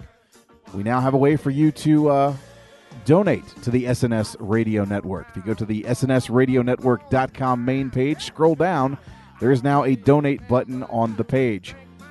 Now, I'm not saying you have to donate to us, but your donation is very appreciated as we do a lot of hard work on the SNS Radio Network. Spend a lot of our time and our own money to make sure that you guys have uh, entertaining podcasts and live shows on the SNS Radio Network. So, to those who have donated so far, on behalf of the SNS Radio Network, we appreciate you and your continued support. And for those that will donate in the future, again, we thank you for your support of the SNS Radio Network. www.snsradionetwork.com, providing you with free podcasts since 2010.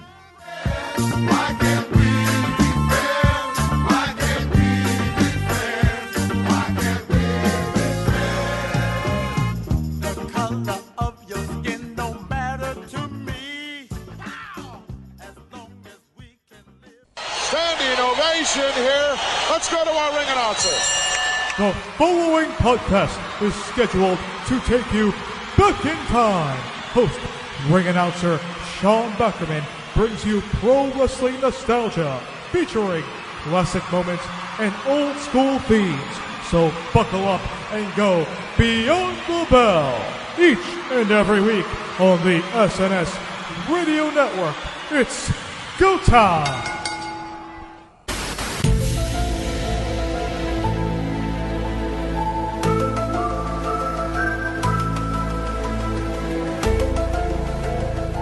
Unplugged. CT. You want answers? I think I'm entitled. You want answers? The truth? You can't handle the truth.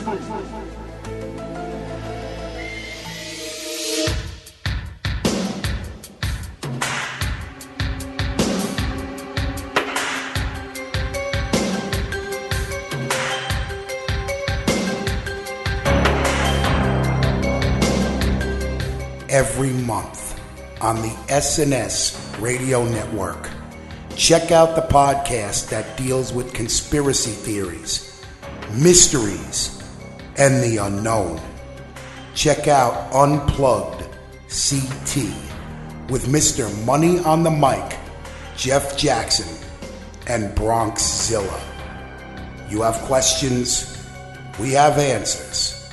Keep an open mind because the truth is out there. The truth shall set you free.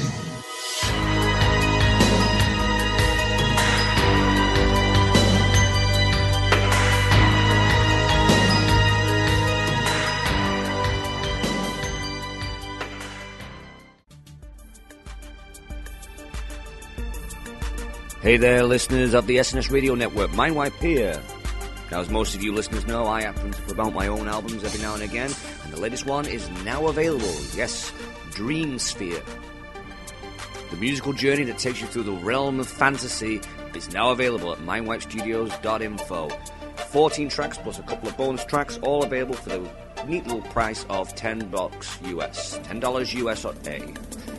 So check it out today. It's got some great tracks, including Witchwood, Dreamsphere, Flights of Dragons, and many, many more. Dreamsphere available at mindwipestudios.info.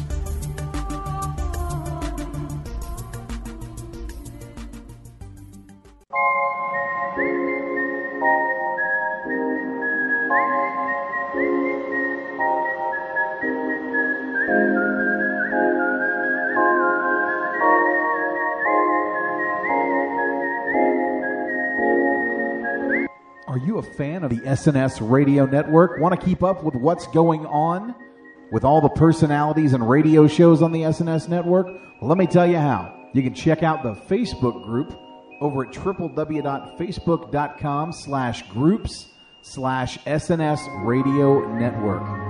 On Twitter, follow us at SNS radio network. You can follow me, Mr. Money on the Mic, Jeff Jackson, at SNS underscore JJSexA1. These are just a few ways to keep up with all the happenings going on on the SNS radio network.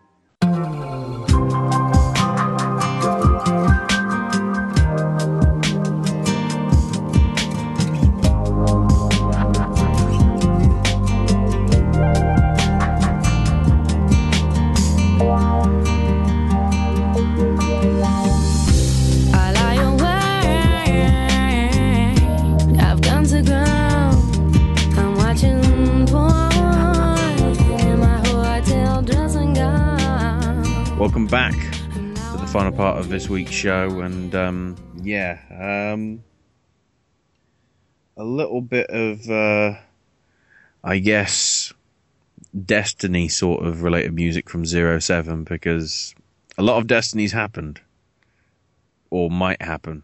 I guess. I guess we're talking past and future, like X Men: Days of Future Past, except um, with less Patrick Stewart. I don't know.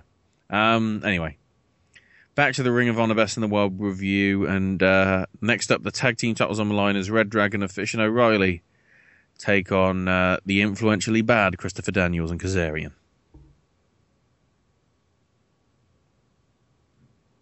Yeah. Oh, sorry about that. Um, uh, good match here. Uh, fans really popped when Daniels and Kazarian showed up. Uh, I did like the uh, the tights that they were wearing. They had uh, the X Men logos on the side, which was really cool. Uh, pretty good back and forth between both guys. Um, I thought Kyle looked really good in the match uh, when he got in, uh, had his match with uh, Daniels. Mm-hmm. Um, a lot of strikes exchanging between uh, Daniels and, and Bobby Fish, which I thought looked pretty good. Uh, basically, uh, the ending finish came when I believe uh, Kazarian uh, hit the flux capacitor on Kyle O'Reilly. Uh, but when he landed, uh, Kazarian uh, he had hurt his, his arm early in the match, and that was when uh, the ref was distracted by, I believe it was Christopher Daniels. So Red Dragon uh, grabbed the chair and smashed the chair in Kazarian's shoulder. So they had been targeting his shoulder pretty, much the entire match, which I thought was great. So he was clutching on his sh- so- shoulder, excuse me, after the move. And uh, as Kazarian was going for the cover, Bobby Fish managed to pull off the ref, which uh, I thought looked really good. He just pulled him off like just like really fast. Which Yeah, just pulled him out the ring. It was just you would have thought like he- he was using elastic. you probably would have thought there was like soap or something. that was just that quick. Uh, so at this side, uh, Kyle managed to get a roll up on Kazarian for only a two count. Bobby Fish comes in and uh, hits uh, Kazarian's injured arm with the chair that the ref was didn't see it. there was a, an action smash by O'Reilly, that, followed by the uh, Chasing the Dragon, but uh, kicks out, and then all of a sudden Kyle applies the Armageddon, and as he lo- as he locks it in, for a few seconds later, Frankie taps out, and Red Dragon's still the tag team champions, which I thought was a good move. Uh, great match. Crowd was really hot, was really into this match, and I thought it was smart for the champions to retain. Yeah, and you know they shook hands afterwards, and Daniel sort of did say it isn't over. yes. So they're teasing there could be interactions with them again somewhere down the line, but certainly a very good match as as you'd expect it to be, with uh, the four guys in it. And um, finally, the Ring of Honor World Title match. Adam Cole defending against Michael Elgin, and probably one of the best screw ups in wrestling history. But um, do you want to explain some of the match before we got to that moment? Um, this was a really great match. Really good back and forth. Uh, some parts were overselling, in my opinion, but uh, I guess in a way that was expected. Okay, so basically, I believe this was when Elgin hits the Elgin bomb. Ref does the count. As he was about to hit three, Adam Cole manages to kick out at the last second. 2.99. Which at this point, the fans prematurely started to throw streamers in the ring. Some. Mo. Well, that ring was covered in streamers Well, yeah, when that happened. It was a lot of streamers. And then the ref said, no, that was a two count. And then the fans started chanting, "We fucked up." Which I'm pretty sure was the first in wrestling. Yeah, that's that's a rarity if it has happened before. So the match continues. As I said, a lot of uh, spots that uh, we kind of saw it in, in PWG with Adam Cole and Michael Elgin. Uh, we saw Adam hit the reverse Hurricanrana on Elgin. He accidentally super kicked the ref, which you know uh, Elgin then hit his buckle bomb and the the sit out bomb, and then rolled him up for the pin right in front of the downed referee, and Elgin's face was like, "Not a fucking again." Which I gotta say, I gotta give kudos to Todd Sinclair. He sold that super kick like a million bucks. He sold it like death. yes. Uh, then um, the uh, rest of the kingdom came out. Bennett and Hardy, and to some extent Maria. Hmm. Uh, Elgin managed to one-handedly get rid of them. Then uh, was going to. He was chasing Maria around the ring, and then uh, Hardy hit Elgin with the Ring of Honor title belt. And uh, what did Cole hit the Florida key on the floor? I don't think so. It No. was just a title belt Oh, smack, no, wasn't no. No, he didn't hit it on the floor. That was later in the match. Yeah. So basically, they all attack on Elgin, and then all of a sudden, um, Hanson and uh, and Rowe comes out, and uh, they run off Hardy and Bennett. Uh, So all of a sudden we've got a new feud. which I was a bit confused because I initially thought it was the Briscoes. one, the Briscoes aren't that big, and two, only one of them's that hairy. Yeah, but I just thought it was the Briscoes simply because it would have made sense because earlier earlier. Yeah, I was I, I- as soon as it happened, and you know they were looking to dominate. I was like, "Here come the Briscoes!" Wait, it's it's Hanson and what are Hanson and Rowe doing there?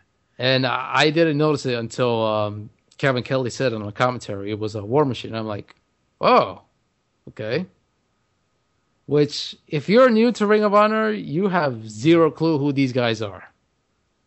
So that's why I would have Yeah. preferred if had the Briscoes come out instead, because they had seen them running in the show. But at the same time, it does make sense because storyline wise, Elgin is kind of like their trainer on the, the television. Their mentor, yeah. Yeah, like their mentor, basically. So storyline wise, it does make sense. But um, yeah, the referee started doing the twenty count, and Elgin Elgin got up and then fell down at seventeen, and then miraculously did a Cena and got in at nineteen. Yeah, he he just got in there in the last second. And uh, Maria kept trying to get involved, only for a certain mischief. Yes. to show up and uh, do the green mist. Uh, her and they basically um, feuded to the back. hmm And then we went for um, submission transition. Woo. Because, uh, yeah, Cole put the figure four on. And Elgin, I never he reversed it, but he got out of it and then pretty much put on the crossface straight after. Yeah. But then Cole got out of that by basically punching away at uh, Elgin's bad knee hmm and bad leg. Um, now, it was certainly. Cole then also hit a Canadian destroyer, I think. Yeah, the the Panama Sunrise. Yeah, the Panama Sunrise for the two count. Then went for it the second time, only for Elgin to catch him. Power, power bombed him. I think straight power bomb. Then eight. Then uh, turnbuckle power bombed him, and then sit out power bomb, wasn't it? Or was it the spinning? Yeah, the spiral bomb. Yeah, oh, the Elgin bomb, bomb. we can call it now because it's kind of made it known now. Hits uh, the Elgin bomb.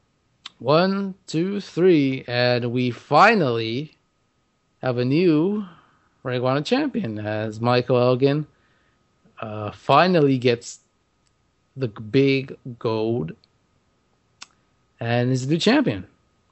And Mhm. the fans go nuts. Confetti and streamers are going around. Properly this time. Yes, properly. And uh, Cary Silkin gets in the ring and hands Elgin the Ring of Honor title as the show goes off the air. Also, I only With just the lasting- something. Yeah. You had all this interference, yet the commissioner McGuinness was at ringside.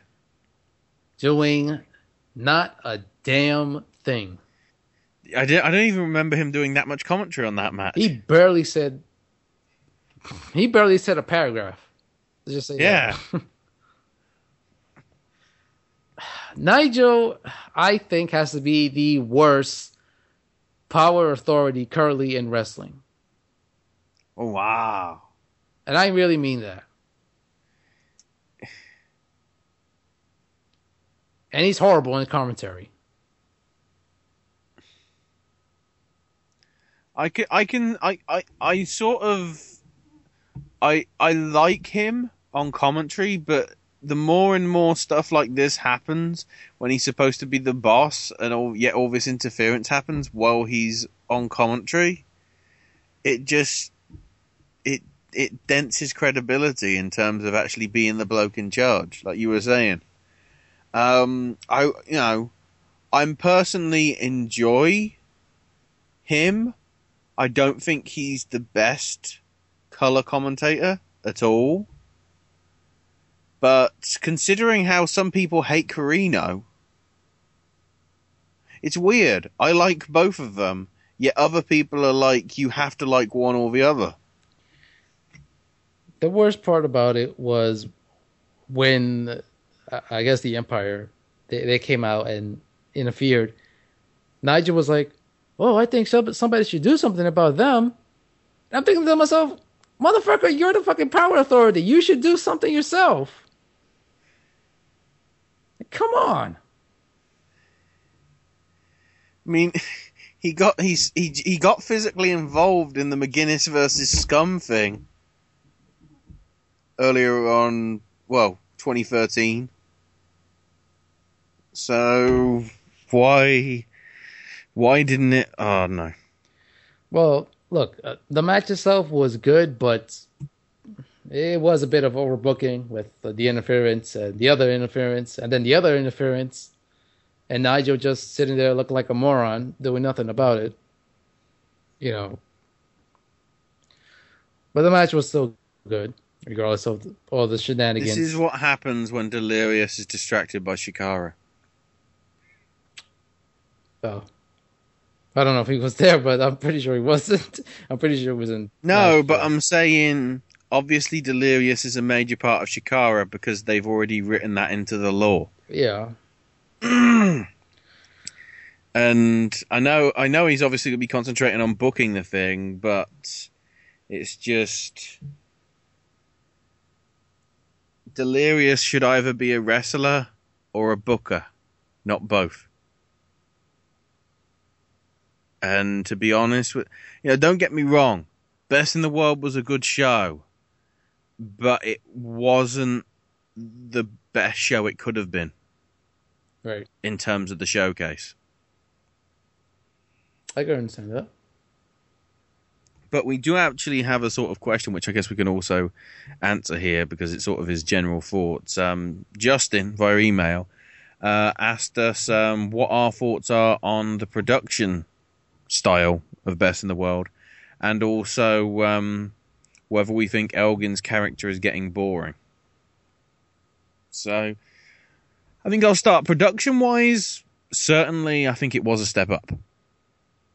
The lighting looked like like a TNA sort of show, or you know, like the Asylum shows did back in the day. Okay, you weren't using as much of the Asylum, but that was the other very good thing. They clearly knew they weren't going to fill the full Asylum, so they they they framed it in such a way so it looked like it was full. And from what I remember from the fan shots, where the hard camera was, there were actually fans there. So um, I mean, there were a few, you know, empty seats here and there, but they did the best thing. The entrance where they put it with the the ramp um, was pretty smart. You had the big screen for everybody to see, like the promos and everything behind them. So for those people that couldn't really see it properly, they had a big screen in order to see it on.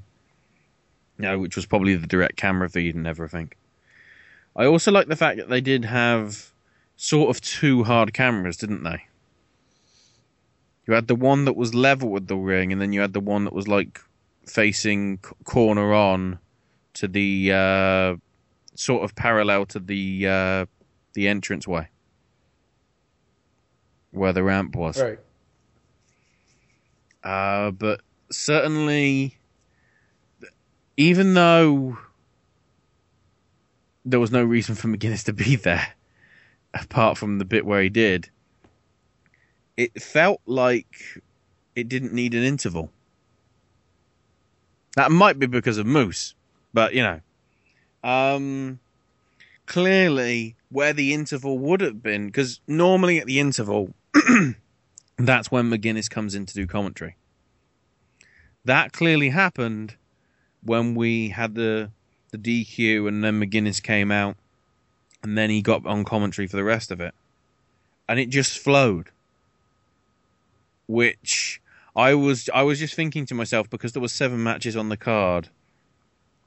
Are they seriously going to pull a 10 or 15 minute intermission in this? No. because I was just thinking that they would, but they didn't. They did it right. They gave probably about the same amount of time pay per view wise as a t- TNA as a WWE pay per view would. You know, about two hours fifty. Because it didn't end right on the hour, did it? Oh, they they had like at least three or four minutes before the top of the hour. Yeah, It went really didn't- long. They didn't. They didn't go um, right to the very end, but they they went far. But I guess that's because you know traditionally, obviously, previously they've been doing twenty minute intervals and then also a three hour show. So uh, the fact that they got it in the time, I think, it certainly in terms of production, Ring of Honor did make the step up that it needed to. In terms of Elgin's character, um, I've got to say no because we haven't seen him with a world title. Because I want to see what his approach is. Because, in essence, Elgin is the same guy in every promotion that he's in at the minute. Because in AIW, he's the champ. For how long? You know, we'll we'll get to. but um, certainly, when he's been teased as being champ in PWG, like against Cole back in um, Battle of Los Angeles. Was it Battle of Los Angeles 2012? Yes, it was. It was. It's the same sort of deal. Elgin is this powerhouse guy that. Um, see, if you think he's boring, you think Brock Lesnar's boring. 'Cause It's the same. It's the same sort of approach. It's this guy that will basically beat the crap out of you. Why else do you think he's part of the unbreakable fucking machines? The name's a clue. Okay. Uh, before I answer the question, uh, I just want to say about the main event. I thought it went a bit too long. I would have preferred if it ended about five, six minutes early. Because once I noticed it was literally like at 10.50, I'm like, okay, they're going a bit long here. They, it should have ended by Yeah. now. And they were literally like, they had at least four minutes before 11 o'clock when the feed actually cut off. So they, they have to practice on their timing. But uh, to answer the question to Justin, uh, as far as production goes, it is an improvement. I did have a few issues with the lighting. Uh, they still use the lighting rigs that they use for the regular shows.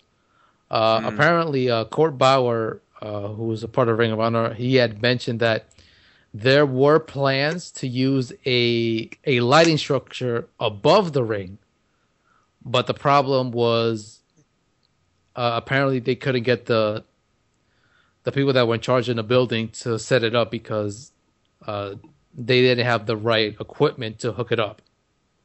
Oh. So that's why they had to use the lighting rigs that they had, which is understanding. But camera wise, sound wise, everything, everything else was an improvement. And it did look good on television as I, I did order through my uh, cable provider here on uh, New York on Optimum. It did look good. It did look good. Uh, as far as uh, Elgin's character, um, uh, I gotta agree with everything that Ash had had mentioned. I don't think he was getting boring up to this point. I think it was. I think he's doing fine. Now that he has the belts, he's going to be that uh, the honorable defending champion now. And now that you you have AJ Styles wanting a shot, when will it happen? I don't know. But you also have other people to you know get a shot at the belt. You know, you have Adam Cole obviously wanted a rematch. You have a possibility of Chris Hero in the mix whenever he's free. Also, possibility of trying to get Tommaso Ciampa to get an opportunity because I think, I think he's already. I think he's earned to go up the ladder for Mm. for that world title scene. In my opinion, I think is he's worth getting. And there's also other people that uh, could get a title shot as well. I mean, I noticed some people were saying, why not give Steen another, shot as he's about to move on? He's got these extra dates having. Why not? And I, I mean this is no disrespect to AIW, but you haven't really seen Elgin run properly with as a champion. If anything, the first run, because he, he was AIW champ before, wasn't he? No. Where was it? Was he was champ? Was it? A, it was AAW, wasn't it? Yeah, it's AAW. And he wasn't too bad in AAW, but he was still at the time not really getting anything in Ring of Honor. Then PWG started pushing him. And then as soon as that happened, that's when really the momentum for Elgin came for um, Border Wars last year. And since, if you look at Elgin's time as AIW champ since, what was it, December? Yeah. When he got the belt. Mm. I think what you saw there from Elgin and have seen since in the past six months, including this weekend, will be some shape or form what you see from Elgin in Ring of Honor. He'll be it will it won't be Eric Young style, but it will be sort of the fighting champion style. He won't back down from anybody, you know. He he ain't the heel. He won't try and take the easy way out. And to be honest, there hasn't been a guy like that since Steen. Because Briscoe never really sort of did it in his short couple of month tenure. Really. Yeah, it I mean that that that got cheapened by the fact that there was 59 different world titles in Ring of Honor for about 2 minutes. And then it became 2. And you know, that just didn't help there. But you know, Cole was a good heel champion, and I think what what will make Elgin better is the fact that probably Cole is going to go after him. And it's like, you know, Jeff said it, loads of people have said it on this network. When heels go against face champions, it helps both of them. And I think if this Cole Elgin feud does continue, it's going to be good. It, hell, if Elgin AJ happens, people will probably be sick because we've already seen the matches. But then again, you know, Tanaha- Tanahashi versus Nakamura has happened three times this year. And people don't get sick of them because they know they're going to be good matches. I think put aside the character because as long as you're watching an entertaining match, I honestly don't care about the guy's character. Because, you know, I wasn't really a fan of Japanese wrestling until I saw Tanahashi and Nakamura the, for the first time. You know, uh, what was it? G- G1 Climax two years ago, was it? I think. No, it might have been when uh, Tanahashi was uh, world champion. It was yeah, it was it was a couple of years back, but I saw it for the first time, not knowing who was heel, who was face, which I don't think they were at the time. It was just face versus face, but they put on such a hell of a match that I became fans of them. This is what Elgin can do, especially if you know if this whole deal with New Japan and all these other promotions keeps continuing. Elgin's going to be the guy that is sort of going to be the flag bearer for Ring of Honor, I'd say, for at least the next year. Yeah. And there's a lot of people on that under roster that has got potential. If you talk in terms of Elgin being face, um, Ciampa's got certainly a shout. Um, Bennett's got a shout. Oh, be careful! You don't want to get people mad.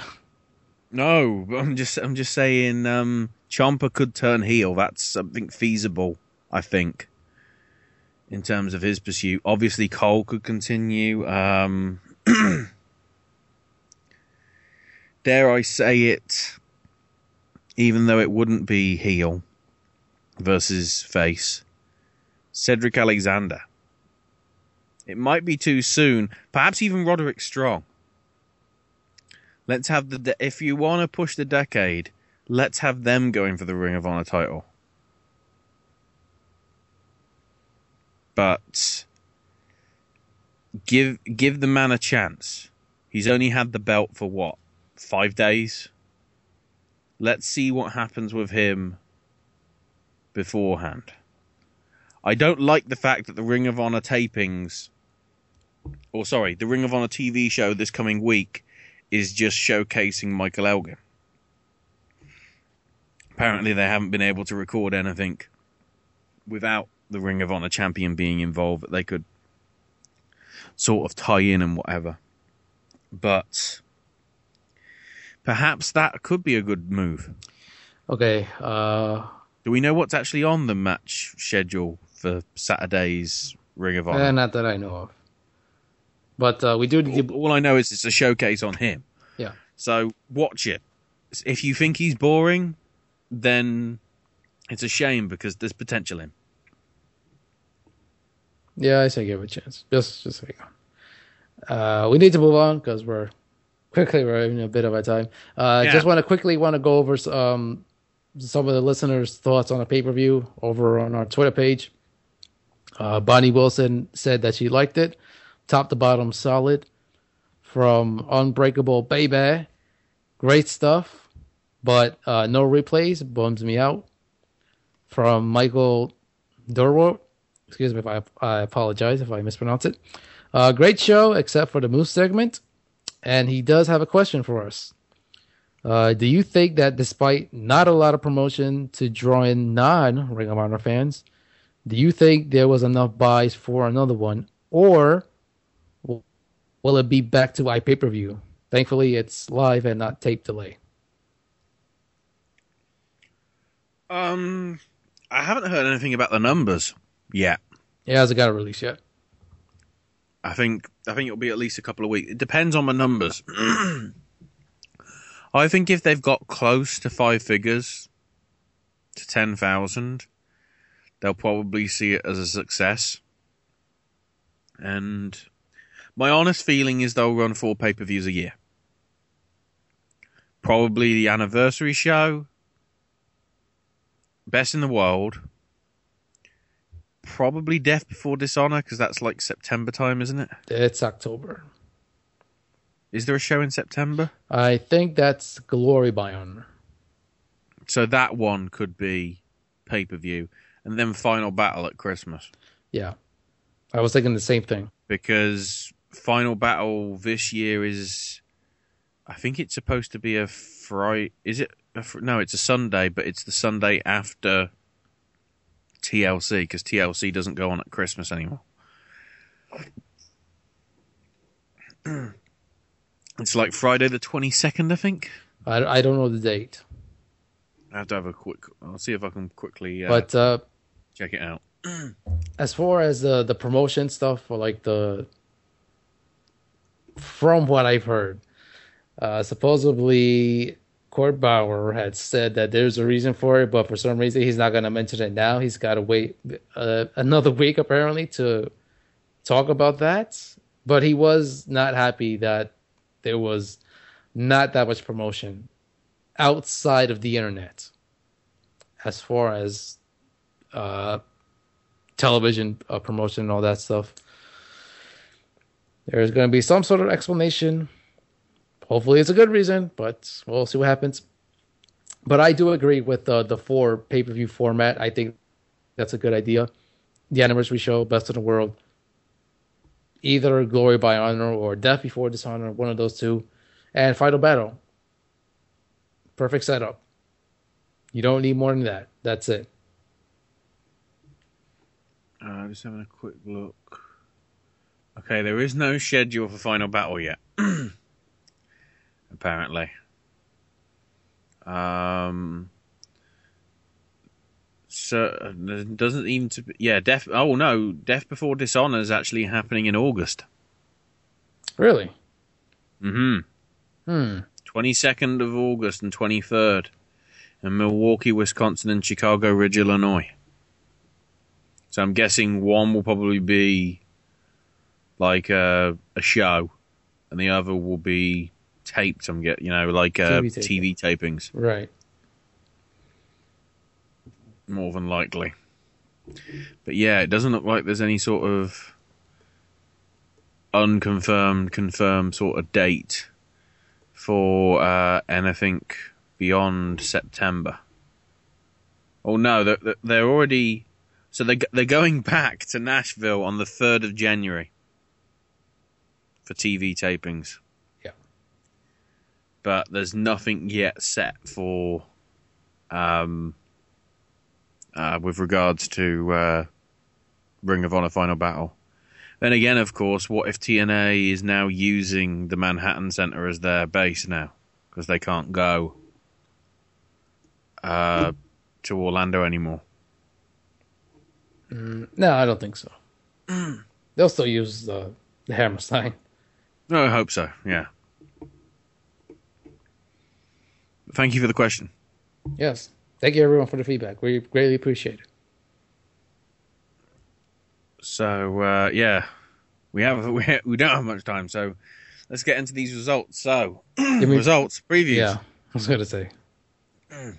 There'll be results next week. I was I was thinking ahead. Um, IWA Mid South have got three events. Um, across uh, Saturday afternoon, Saturday evening, and Sunday. Uh, starting off on Saturday afternoon with the IWA Mid South Queen of the Death match at the Rustic Frog Gentlemen's Club in 1720 Old River Road, New Albany, uh, Indianapolis. The event's only for 18 people over 18. Probably because it's in a gentleman's club. Uh, it's in Indiana, not Indianapolis. Oh, Indiana. I, I take it back. yeah, because Indianapolis isn't a state. so if if if so, why the hell has it got a New York football? Has it not New York? Why has it got a the NFL team? Thought most of them were states anyway. Um, yeah, it's obviously eighteen. You can only be eighteen because it's in a gentleman's club. then again, if you want to go to the gentleman's club and then also see hardcore wrestling at the same, yeah, can see hardcore action of two different varieties. uh, the front row and the VIP stuff is sold out. Uh, ringside chair seating is thirty-five dollars for all day, and the general admission, the bleacher seating, is twenty-five dollars all day. Uh, so for the Queen of the Deathmatch stuff, in non-tournament action, you're going to have Jordan Grace versus Lufisto. And then in the tournament itself, um, there's going to be semi-finals and finals, but the first round matches, this is all we really know. Um, we've got the barefoot four corners of pain tax, tubes, mousetraps, and rubbing alcohol. As the walking episode of Cops, Mickey Knuckles takes on the cemetery baby Kiki Rose. Then we've got a TLC match. No, it's not that. It's tax, ladders, and canes. Because who needs chairs and tables? Uh, that'll be the punk rock ragdoll Heidi Lovelace taking on Hudson Envy. Then we've got the hardcore bondage death match. As it, it's a barbed wire dog collar cat of nine tails on a pole match. As uh, Ludark Shaitan takes on uh, Thunder Kitty. And uh, then the Your Ass is Glass death match with panes of glass, bundles of tubes, and pits of glass. We got pits. It's them dreaded pits again. You think this is the same set from um, from uh, the Tournament of Death show, and they just hire it out? Um, that'll be Randy West versus Rebecca Payne. And then um, in the evening at 6 p.m., uh, it'll be the King of a Death match event. The same ticket pricing uh, applies because it's obviously uh, all day. Uh, in this one, it's a bit confusing because apparently there's 12 people in this tournament. So I guess we're channeling a little um, triple threat somewhere down the line. Um, with the semi-finals and the finals. So we've got a hot coals panes of glass match between Mitch Page and the Suicide Kid Jacob Bowyer. Fans bring the weapons as Freak Show takes on Masada. A barefoot BLT match. And in case you're wondering, BLT is bulbs, Legos, and tacks. Why is it called Legos? Because that's the little building blocks. I don't know. That that's Yeah, but that's the name of the company. I don't know. It's that's They're building blocks. They're not called Legos. Legos is what bloody Mario says at the start of a Mario game. Lego. Anyway, uh, you've got nail match, which is going to be beds of nails and boards of nails on the ropes, as John Wayne Murdoch takes on Paul Bronson. World Series of Glass. Uh, it's a basically a best of seven log cabins of glass match. Log cap. Hang on. Now I'm confused. Um. Anyway, it's Jesse Amato versus Matt Tremont. Then Death from Above, with scaffolds, ladders, barbed wire tables, and barbed wire nets.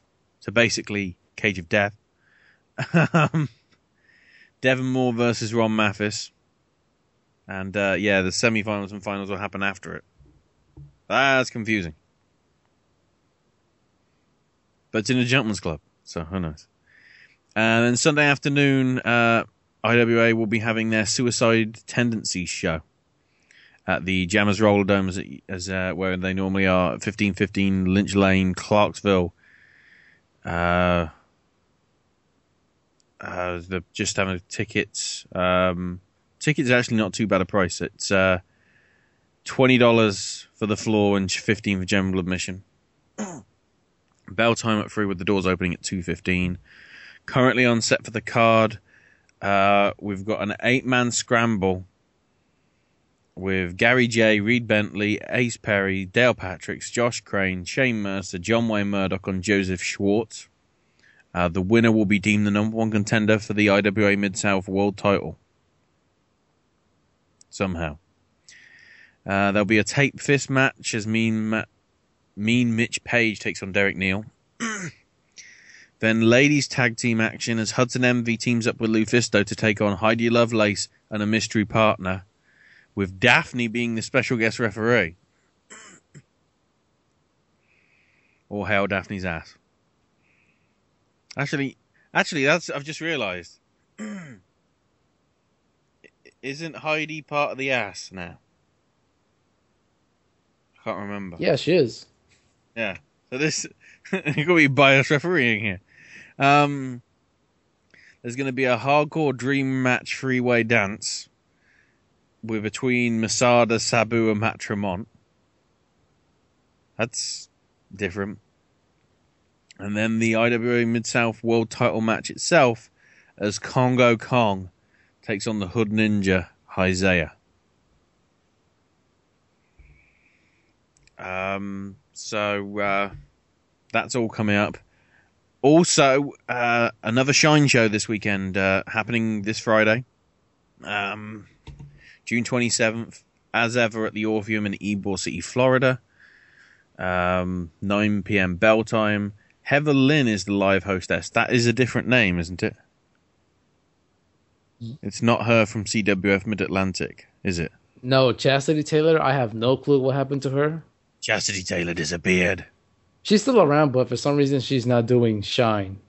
So it's weird with that. But uh, I think this is the same uh, person that uh, does the the ring announcer for FIP, if I'm not mistaken. She Okay. she did do Shine 18, if I'm not mistaken, which I did saw recently. Speaking of which, I was so disappointed with the the so-called car accident with Jessica Havoc. Yeah, You saw it?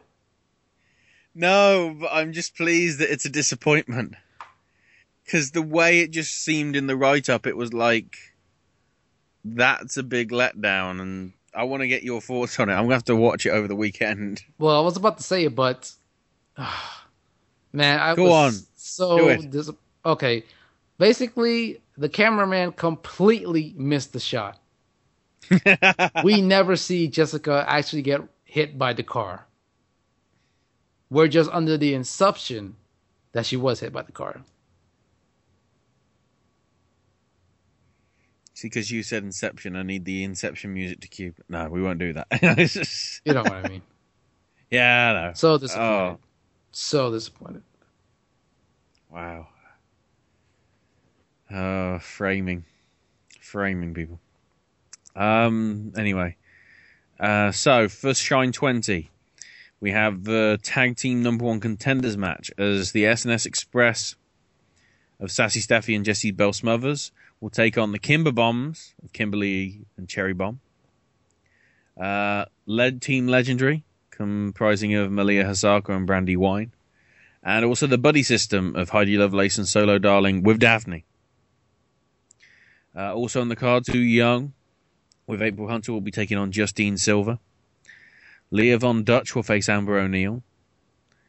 Taylor Made with April Hunter will be taking on Rosa Negua with uh, Noemi La Rebelde Bosquez. No, I still don't know who she is. Uh, Nevaeh versus Candice LeRae. Cool.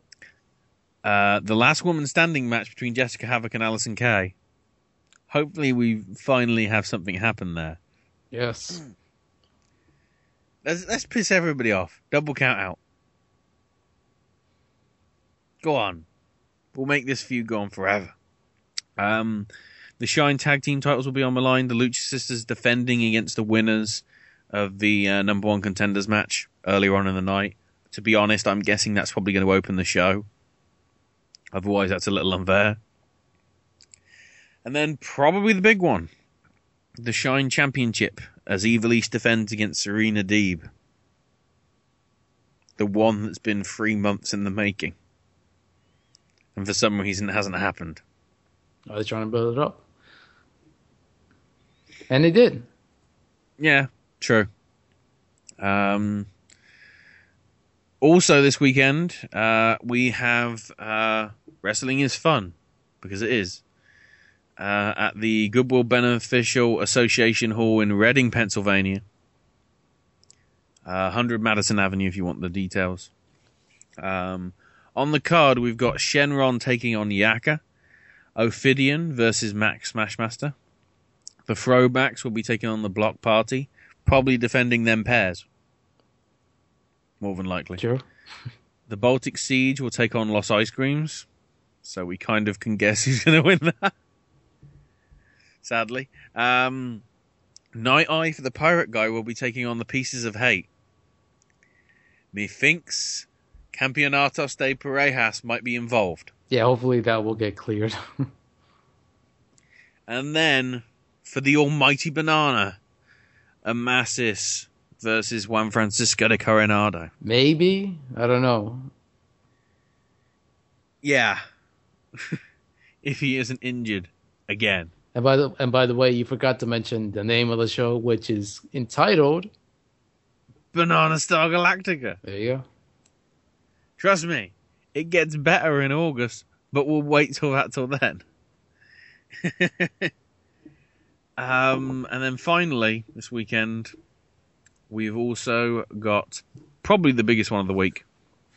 No disrespect to the others, but it's AIW's Absolution 9 in Roman numerals, uh, which is going to be Sunday at 6 p.m. at Turner's Hall in Cleveland, Ohio. So basically, everybody that's going is going to miss Money in the Bank. So hopefully, you've all got a network so you can watch it after you get back. Because to be honest, this looks a better card than Money in the Bank in some respects. So uh, tickets are going to be available at the door for twenty dollars, which is good value, I will say, uh, for what you're getting. So uh, there's going to be a six-way scramble with Brett Banks, ACH, Cheech, Flip Kendrick, hashtag Sparks, who may or may not be Seleziya, and Colin Delaney. Uh, Tyson Dukes will take on Bobby Beverly. the grudge match between Josh Prohibition and Matt Cross will go down. Uh, Ricky Shane Page will be looking for vengeance as he takes on Eddie Kingston, accompanied by the Duke. Um, another bit, a, a rematch from last year as uh, Johnny Gargano takes on hashtag All Ego Ethan Page. Or may or may not be Ethan Page. We cannot confirm or deny that until the actual day. Um, the grudge match between Veda Scott and Gregory Iron, which will probably get crazy. Uh, the AIW tag titles on the line as Jacobs and Whitmer of the Forgotten take on the Jollyville Fuckets. Uh, Louis Lyndon will be defending his intense title against Davey Vega. Kind of wondering um, what's going to happen there. Uh, Kevin Steen will be taking on Chris Sabin. And the main event, the absolute title, despite everything that's happened, it'll be Michael Elgin defending the title against Tim Donst. Yep. So big stuff going down.